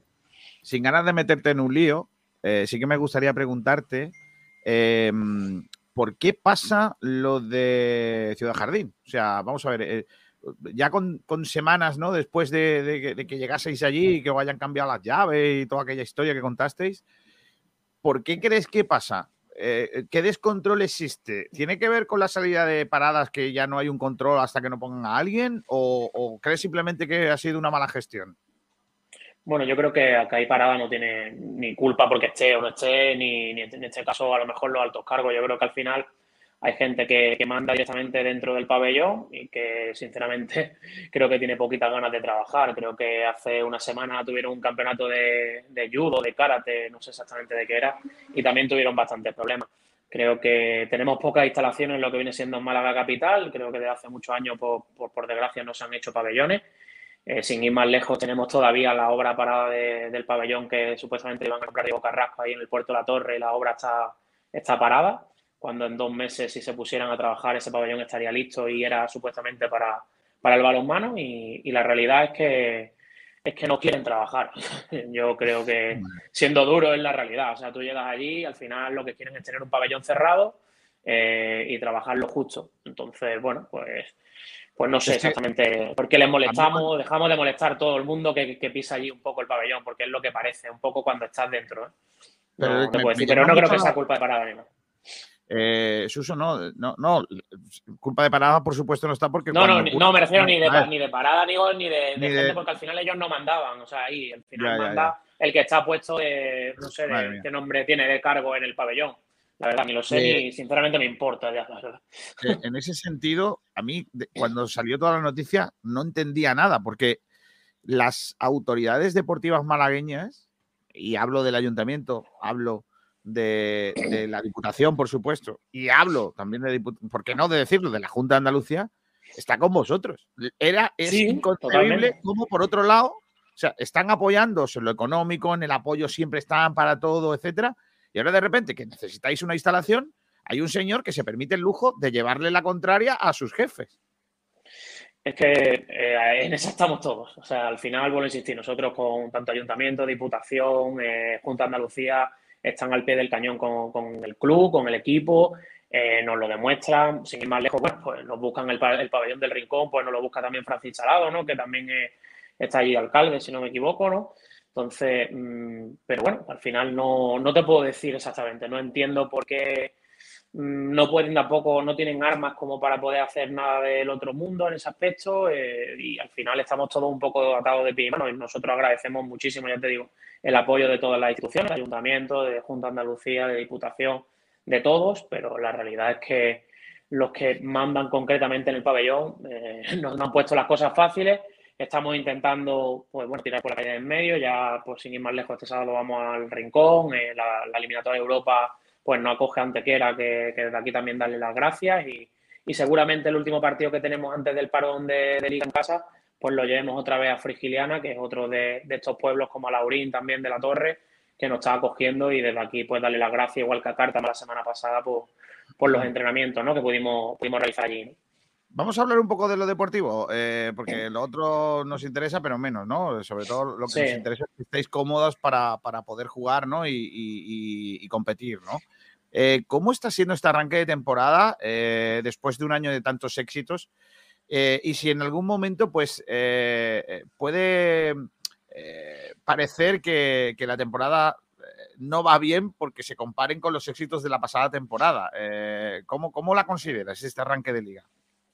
Bueno, ha sido un arranque de temporada difícil, ¿no? También, sobre todo porque en pretemporada sufrimos 2 lesiones de gravedad, que ante eso muchas veces no se puede hacer nada, pero anímicamente hizo mucho daño en el grupo, ¿no? Porque además fue en 3 días prácticamente. 3 días cayeron 2 jugadoras jóvenes, como son Rocío Rojas y María Pérez, que estaban aportando muchísimo en la rotación de primera línea, que estaban muy acopladas al grupo, y eso hizo mucho daño, ¿no? A partir de ahí, bueno, es verdad que el calendario, pues si hubiésemos ganado, pues estaríamos hablando de otras cosas, pero es verdad que nos tocó tanto Bera Bera como Rocasa. Creo que en Bera Bera sí dimos la talla y tuvimos la oportunidad de sacar los 2 puntos en una pista pues prácticamente infranqueable. Y luego es cierto que contra Rocasa no dimos la imagen que debemos de dar. A partir de ahí, pues bueno, el equipo ha cogido una racha de 4 victorias seguidas. Hemos ganado en Valladolid, que es una pista de las más difíciles de España. Sin ir más lejos, Rocasa perdió hace varias semanas allí. Y creo que estamos donde deberíamos de estar. O sea, al final estamos entre los 4 primeros en Liga. Ahora viene competición europea. Y bueno, intentando acoplar al grupo. Está claro que si queremos comparar con la temporada pasada, creo que es inviable. Al final es una temporada histórica donde ni equipos como Bera Bera ni Rocasa han conseguido tripletes en sus temporadas, ¿no? Entonces máximo han ganado un doblete. El año pasado fue una temporada típica, salió todo redondo y se consiguieron 3 títulos, que aparte son los 3 primeros de la historia del club. Creo que este año lo que tenemos que ir con pies de plomo, seguir siendo mucho más fiables en Liga, que el año pasado. Es cierto que el último mes de mayo se nos hizo muy largo y al final quedamos 7ª. Y bueno, intentar mejorar sobre todo la mejor clasificación de la liga del club, que si no recuerdo mal ha sido un 4.º puesto, y a partir de ahí intentar avanzar en Europa y volver a meternos en Copa de la Reina, ¿no? Y lógicamente cuando ha habido unos éxitos tan importantes como los que ha habido en el año pasado, hay una tendencia a copiar, ¿no? Pero también a exigir, ¿no? ¿Son esos éxitos los principales enemigos de la campaña o de la temporada actual? Yo creo que no. O sea, yo creo que al final tiene que servir para haber dado un paso más, para afianzarnos dentro de la Liga, de Europa, de ganarnos ese respeto que siempre decía, sobre todo la temporada pasada, ¿no? Que es verdad que todavía éramos un equipo aspirante, pero todavía no nos habíamos ganado el respeto de conseguir nada ni dar un pasito más. Yo creo que a día de hoy, pues ese respeto no lo hemos ganado y ahora hay que mantenerlo. A partir de ahí, vuelvo a insistir, yo creo que el equipo ahora sí está otra vez donde debía estar al principio de temporada. Creo que esto es largo, dura 10 meses. Siempre digo lo mismo, en septiembre no llegan a los títulos y las notas se pasan en mayo, ¿no? Pedro, preguntas para Suso. Sí, bueno, quería preguntar también, lo has comentado antes, Suso, que ahora ya se acerca el parón de selecciones. Ahora cuenta quizás el equipo con alguna llamada más, por ejemplo, pues Rocío Campigli pues le están llamando más desde Argentina, luego también la nueva jugadora Talita. ¿Crees que puede afectar también al equipo? Bueno, los parones no son buenos nunca, pero al final esto es lo que viene cada temporada, ¿sabes? Que al final a partir de noviembre siempre viene el parón por europeo, mundial, y para nosotros es un orgullo. Al final tener seguramente, si Dios quiere, 4 o 5 jugadoras en sus selecciones y en un mundial que además se celebra aquí en España, para nosotros es un orgullo. A partir de ahí, pues bueno, tendremos que completar entrenamientos con gente del Plata, con gente del Juvenil. Y bueno, y ver si podemos intentar eso, pues subir alguna canterana más que pueda aportar algo. Pero al final se nos parta porque se vayan gente a selección o no, al final el parón por no competir nunca viene bien del todo. Luego también el inicio de temporada tampoco fue excelso, ¿no? En los 3 primeros partidos pues 2 fueron derrotas. ¿Qué es lo que ocurrió? También la dificultad de los rivales entiendo que influyó.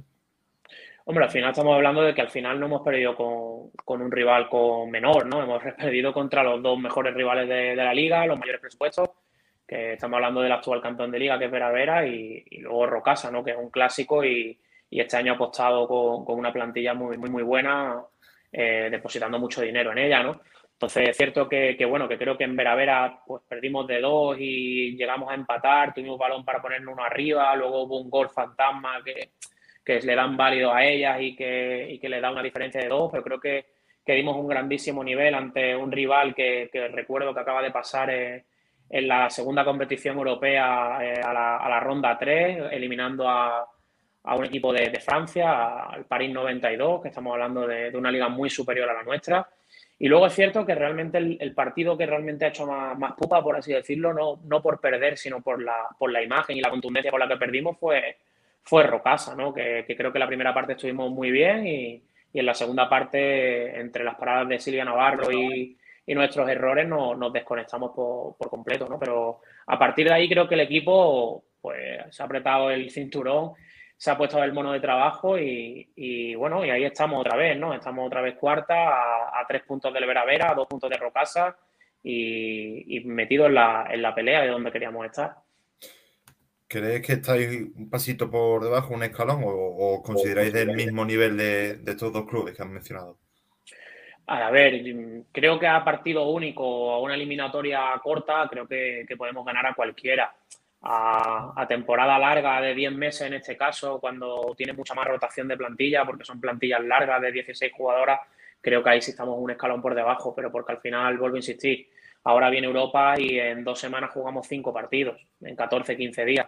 Y nuestros viajes, además, son los más largos de la categoría. Somos el único equipo de Andalucía, en el sur, casi todos los equipos son del norte. Y cuando un equipo rival se hace a lo mejor 500 kilómetros, nosotros nos hacemos 1000. Entonces, ahí es donde tenemos un poco ese hándicap contra estos rivales, ¿no? No me toques la moral con el sur y el norte, que estoy caliente con eso. No, yo ahí no voy a entrar. Yo estoy caliente con ello, pero la realidad es que a día de hoy el único equipo andaluz en la categoría somos nosotros y el viaje más corto para nosotros es ir a Elche, que son 6 horas de viaje. Claro. Entonces, pues parece una tontería, pero nosotros viajamos en autobús y eso también hay que medirlo y contarlo, los descansos, los viajes, que nosotros no viajamos en avión como esta gente, ¿no? Y ya la última, de cara a la competición europea, ¿crees que podéis poder acceder al título? Bueno, a ver, yo creo que hay que ir ronda a ronda. Al final, Europa es una competición que nos encanta, que venimos de ganarla, pero al final son detalles, ¿vale? Al final, pues, te puede tocar un enfrentamiento que te dé mejor, tener lesiones, no tener lesiones, según qué época te pille. El año pasado tuvimos una eliminatoria súper dura en Grecia, y veníamos del COVID y nos podíamos haber quedado fuera incluso por no haber superado el COVID. Creo que tenemos que ir ronda a ronda. Ahora viene el Quintus, que nos eliminó hace 3 años. Vuelvo a insistir, creo que también nos hemos ganado un respeto y un nombre en Europa, pero ahora mismo pensar en ganar una competición cuando estamos en 32avos de final, creo que hay que ir paso a paso. Ok.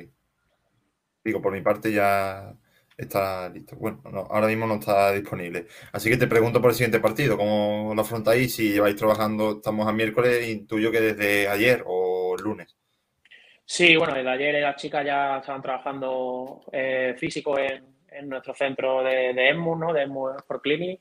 Y bueno, hoy también tenían un trabajo de fuerza y ya mañana doblamos en pista y el viernes igual, preparando el partido que no va a ser fácil. Es un rival que es verdad que está de media tabla para abajo, pero que tiene una plantilla muy, muy buena, que se ha reforzado muy bien y que es cierto que le falta, pues a lo mejor el rodaje de acoplar al equipo, pero que tiene individualidades que nos pueden hacer mucho daño y bueno, de nada sirve haber ganado en Valladolid si ahora nos dejamos puntos en casa, ¿no? Yo creo que vienen 3 partidos importantísimos antes del parón de Liga, igual que la eliminatoria europea, que si somos capaces de sacarla, puede que al final del parón estemos incluso mínimo terceros en Liga y a 1 o 2 puntos del segundo, el primero, y veríamos con todo con otro ojo. La verdad que estamos muy concentrados en sacar ahora este partido de Porriño, luego vamos a Elche en 3 semanas y luego eso, por finalizar la temporada pues con la eliminatoria europea y Granollers en casa, ¿no? Y creo que hay que ir partido a partido, pero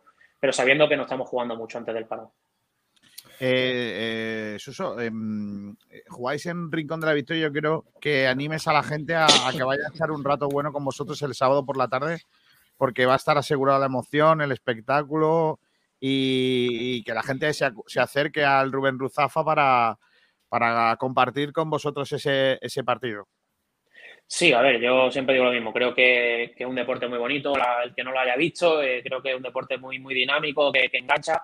Creo que el equipo, para bien o para mal, siempre transmite, siempre se deja todo en el campo, los 60 minutos, y siempre decimos lo mismo, ¿no? Quien va suele repetir, así que estáis todos invitados allí a las 6 de la tarde del sábado en el Rubén Ruzafa, que ojalá haya un buen espectáculo y sobre todo que los 2 puntos se queden en casa.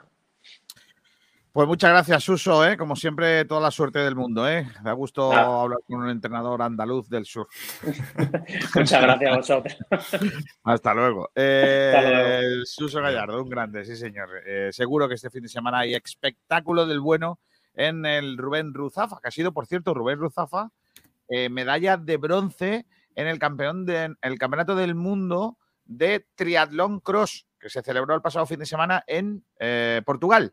Medalla de bronce para mi paisano de Rincón de la Victoria. Otro tío que por lo que sea es del sur y por lo que sea no dibla a nadie.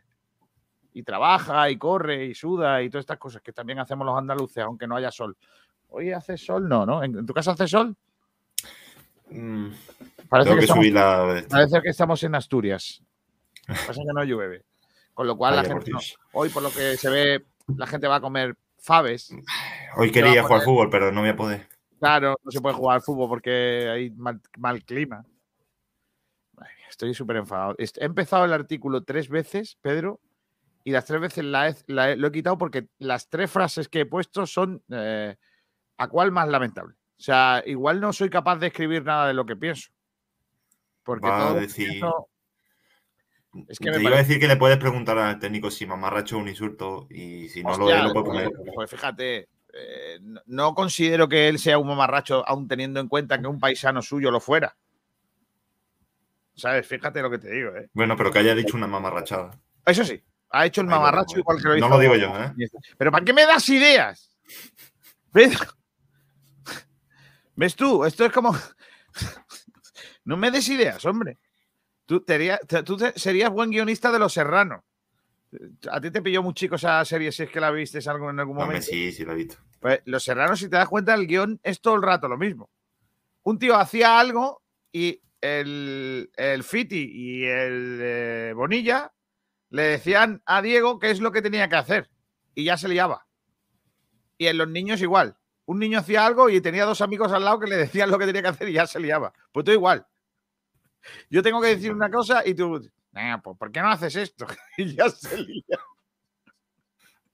Comentario, dice, cuando habla de casi gana me recuerda de José González. A ver si va a coger esa deriva. Hombre, no. Esperemos que no. José González dijo una vez que había ganado, ¿no? ¿Cómo era eso? Que casi había ganado al Valencia. A ver, espérate, que creo que lo tengo por aquí, para no olvidarme nunca. Pero en el minuto 60 el Málaga la iba ganando al tercero de la Liga, que no nos había creado ninguna ocasión de gol prácticamente, porque pienso que le he ganado al Valencia hoy. Claro. Él piensa que le había ganado al Valencia y con eso se fue a China. Con las mismas, con los mismos puntos. Dice, el rincón de la derrota tras ese comentario. No, hombre, no, el rincón de la victoria, que sitio bonito. Sin el artículo, por favor. Arreglar la web que no va y por eso os estoy oyendo aquí. Pues no debería de no ir. Yo creo que sí que va, pero bueno. Más cosas del balonmano que me quieras contar, Sergi. Digo, Pedro. Sergi nos ha llegado a la última hora, que lo tienes por línea interna. ¿Ah, sí? Yo te voy a contar una única cosa que salió ayer. Hoy no ha habido casi nada de información. Bueno, nada realmente. Y es lo que traigo es del Costa del Sol Málaga. Y es que la jornada 9 ante el Elche se disputará al final el miércoles 10 a las 8 de la tarde-noche en el pabellón municipal Carrús. Que ha habido un cambio de horario. Vale. A ver si soy capaz de la última hora de Sergio Ramírez. Aquí está. La última hora de Sergio Ramírez junto a los talleres de hierros y aluminios. Diego Rodríguez. Hola, Sergi. ¿Qué tal? Buenas tardes. Hola, Kiko. ¿Qué tal? Buenas tardes. Vamos con esa última hora del Málaga Club de Fútbol que pasa por ese último entrenamiento que ha hecho hoy el equipo de José Alberto López antes de tener mañana ese próximo partido de la jornada número 14 de la Liga Smartbank. Un entrenamiento que se produjo a las 10:30 en el anexo del estadio de La Rosaleda con una sesión física y con un trabajo también técnico junto al balón en una sesión con un poquito más de frío en la Costa del Sol. 23 futbolistas que estuvieron a las órdenes de José Alberto López y los filiales que repiten son Carlos López, del juvenil, ese portero, y también los habituales Roberto, Ismael Gutiérrez, Aitán y Kevin, que ha entrenado con normalidad junto al grupo. Chavarría, con esa lesión de cuádriceps izquierdo, estuvo trabajando en el gimnasio con su tratamiento de recuperación, al igual que Sekou e Icham. Lo que pasa es que estos dos han combinado el gimnasio con césped, con trabajo de readaptación en el césped al margen del grupo, al igual que Luis Muñoz, que sigue con esa rehabilitación, dejando buenas sensaciones. Como digo, mañana partido del Málaga, el de la jornada número 14 frente a la Real Sociedad B, y habrá también una jornada de activación por la mañana a las 10:30 antes de ese partido que se disputará a las 9:15 de la tarde. Gracias, Sergio. Sergio Ramírez, que parecía nuestro corresponsal en Oviedo, y no lo digo por el viento, sino por la poca gracia que ha tenido a la hora de hacer el comentario. Claro, ¿qué se puede esperar de un tío que vive en el norte, al norte de Rincón de la Victoria? Claro, es que la gente del norte de Rincón de la Victoria es más sosa que la del sur. La gente del sur de Rincón de la Victoria estamos más en la playa, salimos más de noche. Gastamos más horas del día en hacer diabluras con el balón. Es lo que tiene. Esto va a ser así todo el día hasta que se me olvide, ¿eh? No veo yo otra cosa. Ah, ya te veo, ya. Claro que sí. Baloncesto lo trae nuestro compañero, ¿quién? Álvaro. Álvaro Garrido. Álvaro Garrido, claro. Alvarito, hola, ¿qué tal? Buenas tardes. Muy buenas, compañeros. Hoy la jornada de baloncesto nos ha dejado una única noticia y es la resolución del juicio que tenía el entrenador del Unicaja, Fotis Katsikaris, con el Herbalife Gran Canaria. El griego dirigió al equipo canario en 2019 y 2020 y tras salir del confinamiento fue despedido por los canarios. El entrenador denunció al equipo canario al considerar el despido improcedente. El griego tenía una temporada más opcional en función de los objetivos y el Herbalife consideró que no habían sido cumplidos, lo cual es cierto, ya que esos objetivos implicaban entrar en playoffs y llegar más allá de las semifinales, cosa que el conjunto canario no cumplió. Sin embargo, Katsikaris no estaba de acuerdo con ese hecho, ya que el griego defiende que por culpa del COVID los objetivos no podían ser valorados de la misma manera al haberse cambiado el formato de la competición. Y es que el Tribunal de Cuentas canario le ha dado la razón, por lo que el Herbalife Gran Canaria deberá pagar al técnico griego 328.291 euros en concepto de indemnización por la temporada opcional que al final no pudo hacer el técnico griego. Vale, ¿quién es el del norte y el del sur? Katsikaris de Grecia será del sur, ¿no? Sí. Bueno, pero del sur o del norte de Grecia. Bueno, porque si eres de Chipre, Grecia es del norte, ¿no? Y si eres canario, él será del norte, porque Grecia está al norte de Canarias. Al noreste, pero al noreste al final. Claro, por eso ha ganado el juicio, porque es más riguroso a la hora de plantear los juicios. Entonces, el Herbalife, como al ser del sur, pues han preparado ahí el juicio sin preparación, más de, eso lo ganamos nosotros. De hecho, yo estoy muy preparado. Esas cosillas, claro, que hace la gente del sur, que no prepara bien las cosas. Ay, madre mía, no puedo con él. Tenis, otro tío de mi pueblo, Alejandro Davidovich, que ayer participó en Bercy, en el último Master 1000 de la temporada. Hola, José. Muy buenas, compañeros. Hoy toca hablar de Alejandro Davidovich, que, como comentamos aquí ayer, disputaba su partido de primera ronda del Master 1000 de París-Bercy, el último Master 1000 del año, que, como sabemos, se disputa en la capital francesa. Tenía un duro partido frente a Marin Čilić, el croata que justo venía de ganar el torneo de San Petersburgo, y era un partido muy difícil, como ya digo, y finalmente Davidovich no pudo hacerse con la victoria, perdió 6-3, 6-4, un partido en el que nunca se encontró cómodo, no supo hacer frente a la potencia del croata, que llevó la rienda del partido durante todo el encuentro. Un resultado bastante cómodo para el croata, que mostró el gran nivel de técnica que está desplegando ahora. Davidovich, por su parte, nos sigue mostrando las dos caras de esa moneda de regularidad que siempre parecen acompañarle. Ya vimos que comentó en una entrevista que estaba trabajando para mejorarlo y, bueno, pues ahora nos queda esperar y ser optimista en que lo logre, pero la verdad que ayer tuvo un partido bastante malo. Yo creo que lo que decidió el partido fue sin duda los puntos de Bera. Marin Čilić supo aprovechar tres de las cinco oportunidades que tuvo, mientras que Davidovich gozó de hasta 7 oportunidades para romper el saque y solo pudo aprovechar una. Es una cifra un poco que refleja el porqué del resultado. Al fin y al cabo, 6-3, 6-4 es prácticamente un break por cada set. El partido se decidió en esas dos roturas que Čilić supo aprovechar y Davidovich pues le faltó eso. Yo creo que en un partido de este calibre, jugando contra un rival tan fuerte, desaprovechar hasta 6 bolas de Bera pesa mucho, y al fin y al cabo lo hemos visto, no ha podido ser para el tenista rinconero, que ahora habrá que ver si se toma un descanso ya definitivo de la temporada o decide jugar algún torneo más en lo que queda. Bueno, nada más, compañeros. Nos vemos. Adiós, José. Nos escuchamos, chicos. Hasta luego. Sí, no, algo haremos. Ha tenido gracia, ¿eh? Pedro, ¿te has dado cuenta que al final, por lo que sea, ha estado ahí por lo que cree que la ha perdido? Y solo había un motivo. Que Čilić es croata y no está lo suficientemente al sur. Claro, Croacia, por lo que sea, está más al norte que el Rincón de la Victoria. Entonces, Davidovich, pues lógicamente, pues ha jugado sin preparar el partido. Solo, como es muy técnico, pues metiendo baloncitos, pelotitas así de rosquita, balones, pelotas, pero luego no trabaja, no le falta esas cosas. Y luego también te digo, en el caso de Davidovich, eso te lo pregunto, pregunta seria, ¿eh? Que sus padres, que él ha nacido aquí, pero sus padres son del norte. Davidovich, entonces, ¿qué es? Habrá que llamar a Irra.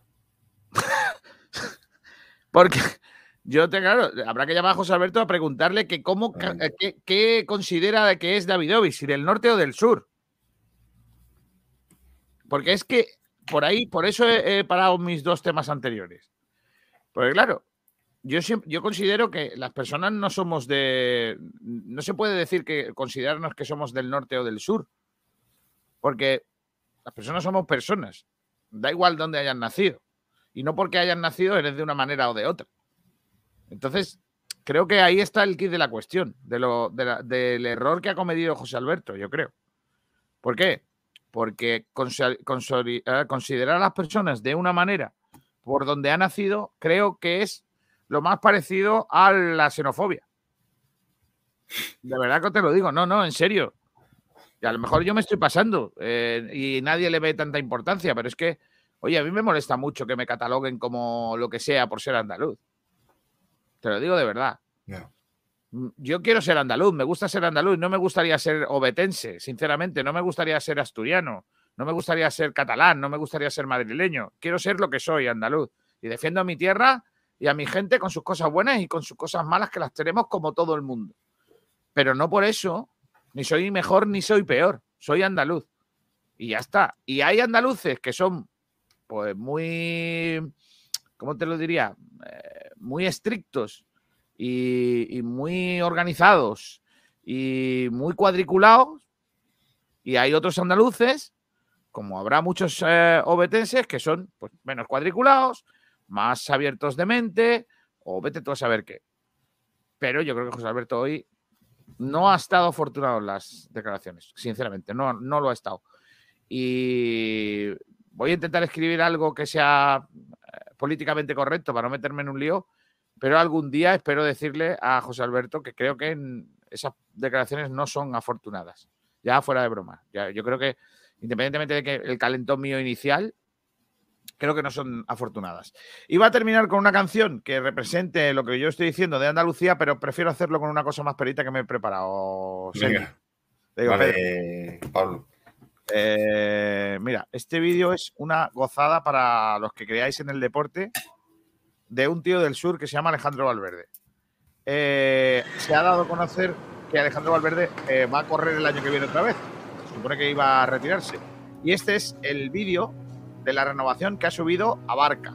Por eso terminamos. Pedro, no te lo pierdas, ¿eh? No te vayas, que merece la pena verlo. Son 2 minutos, no más. Sed felices a todos y esta noche vuelve Blanquiazules. Adiós.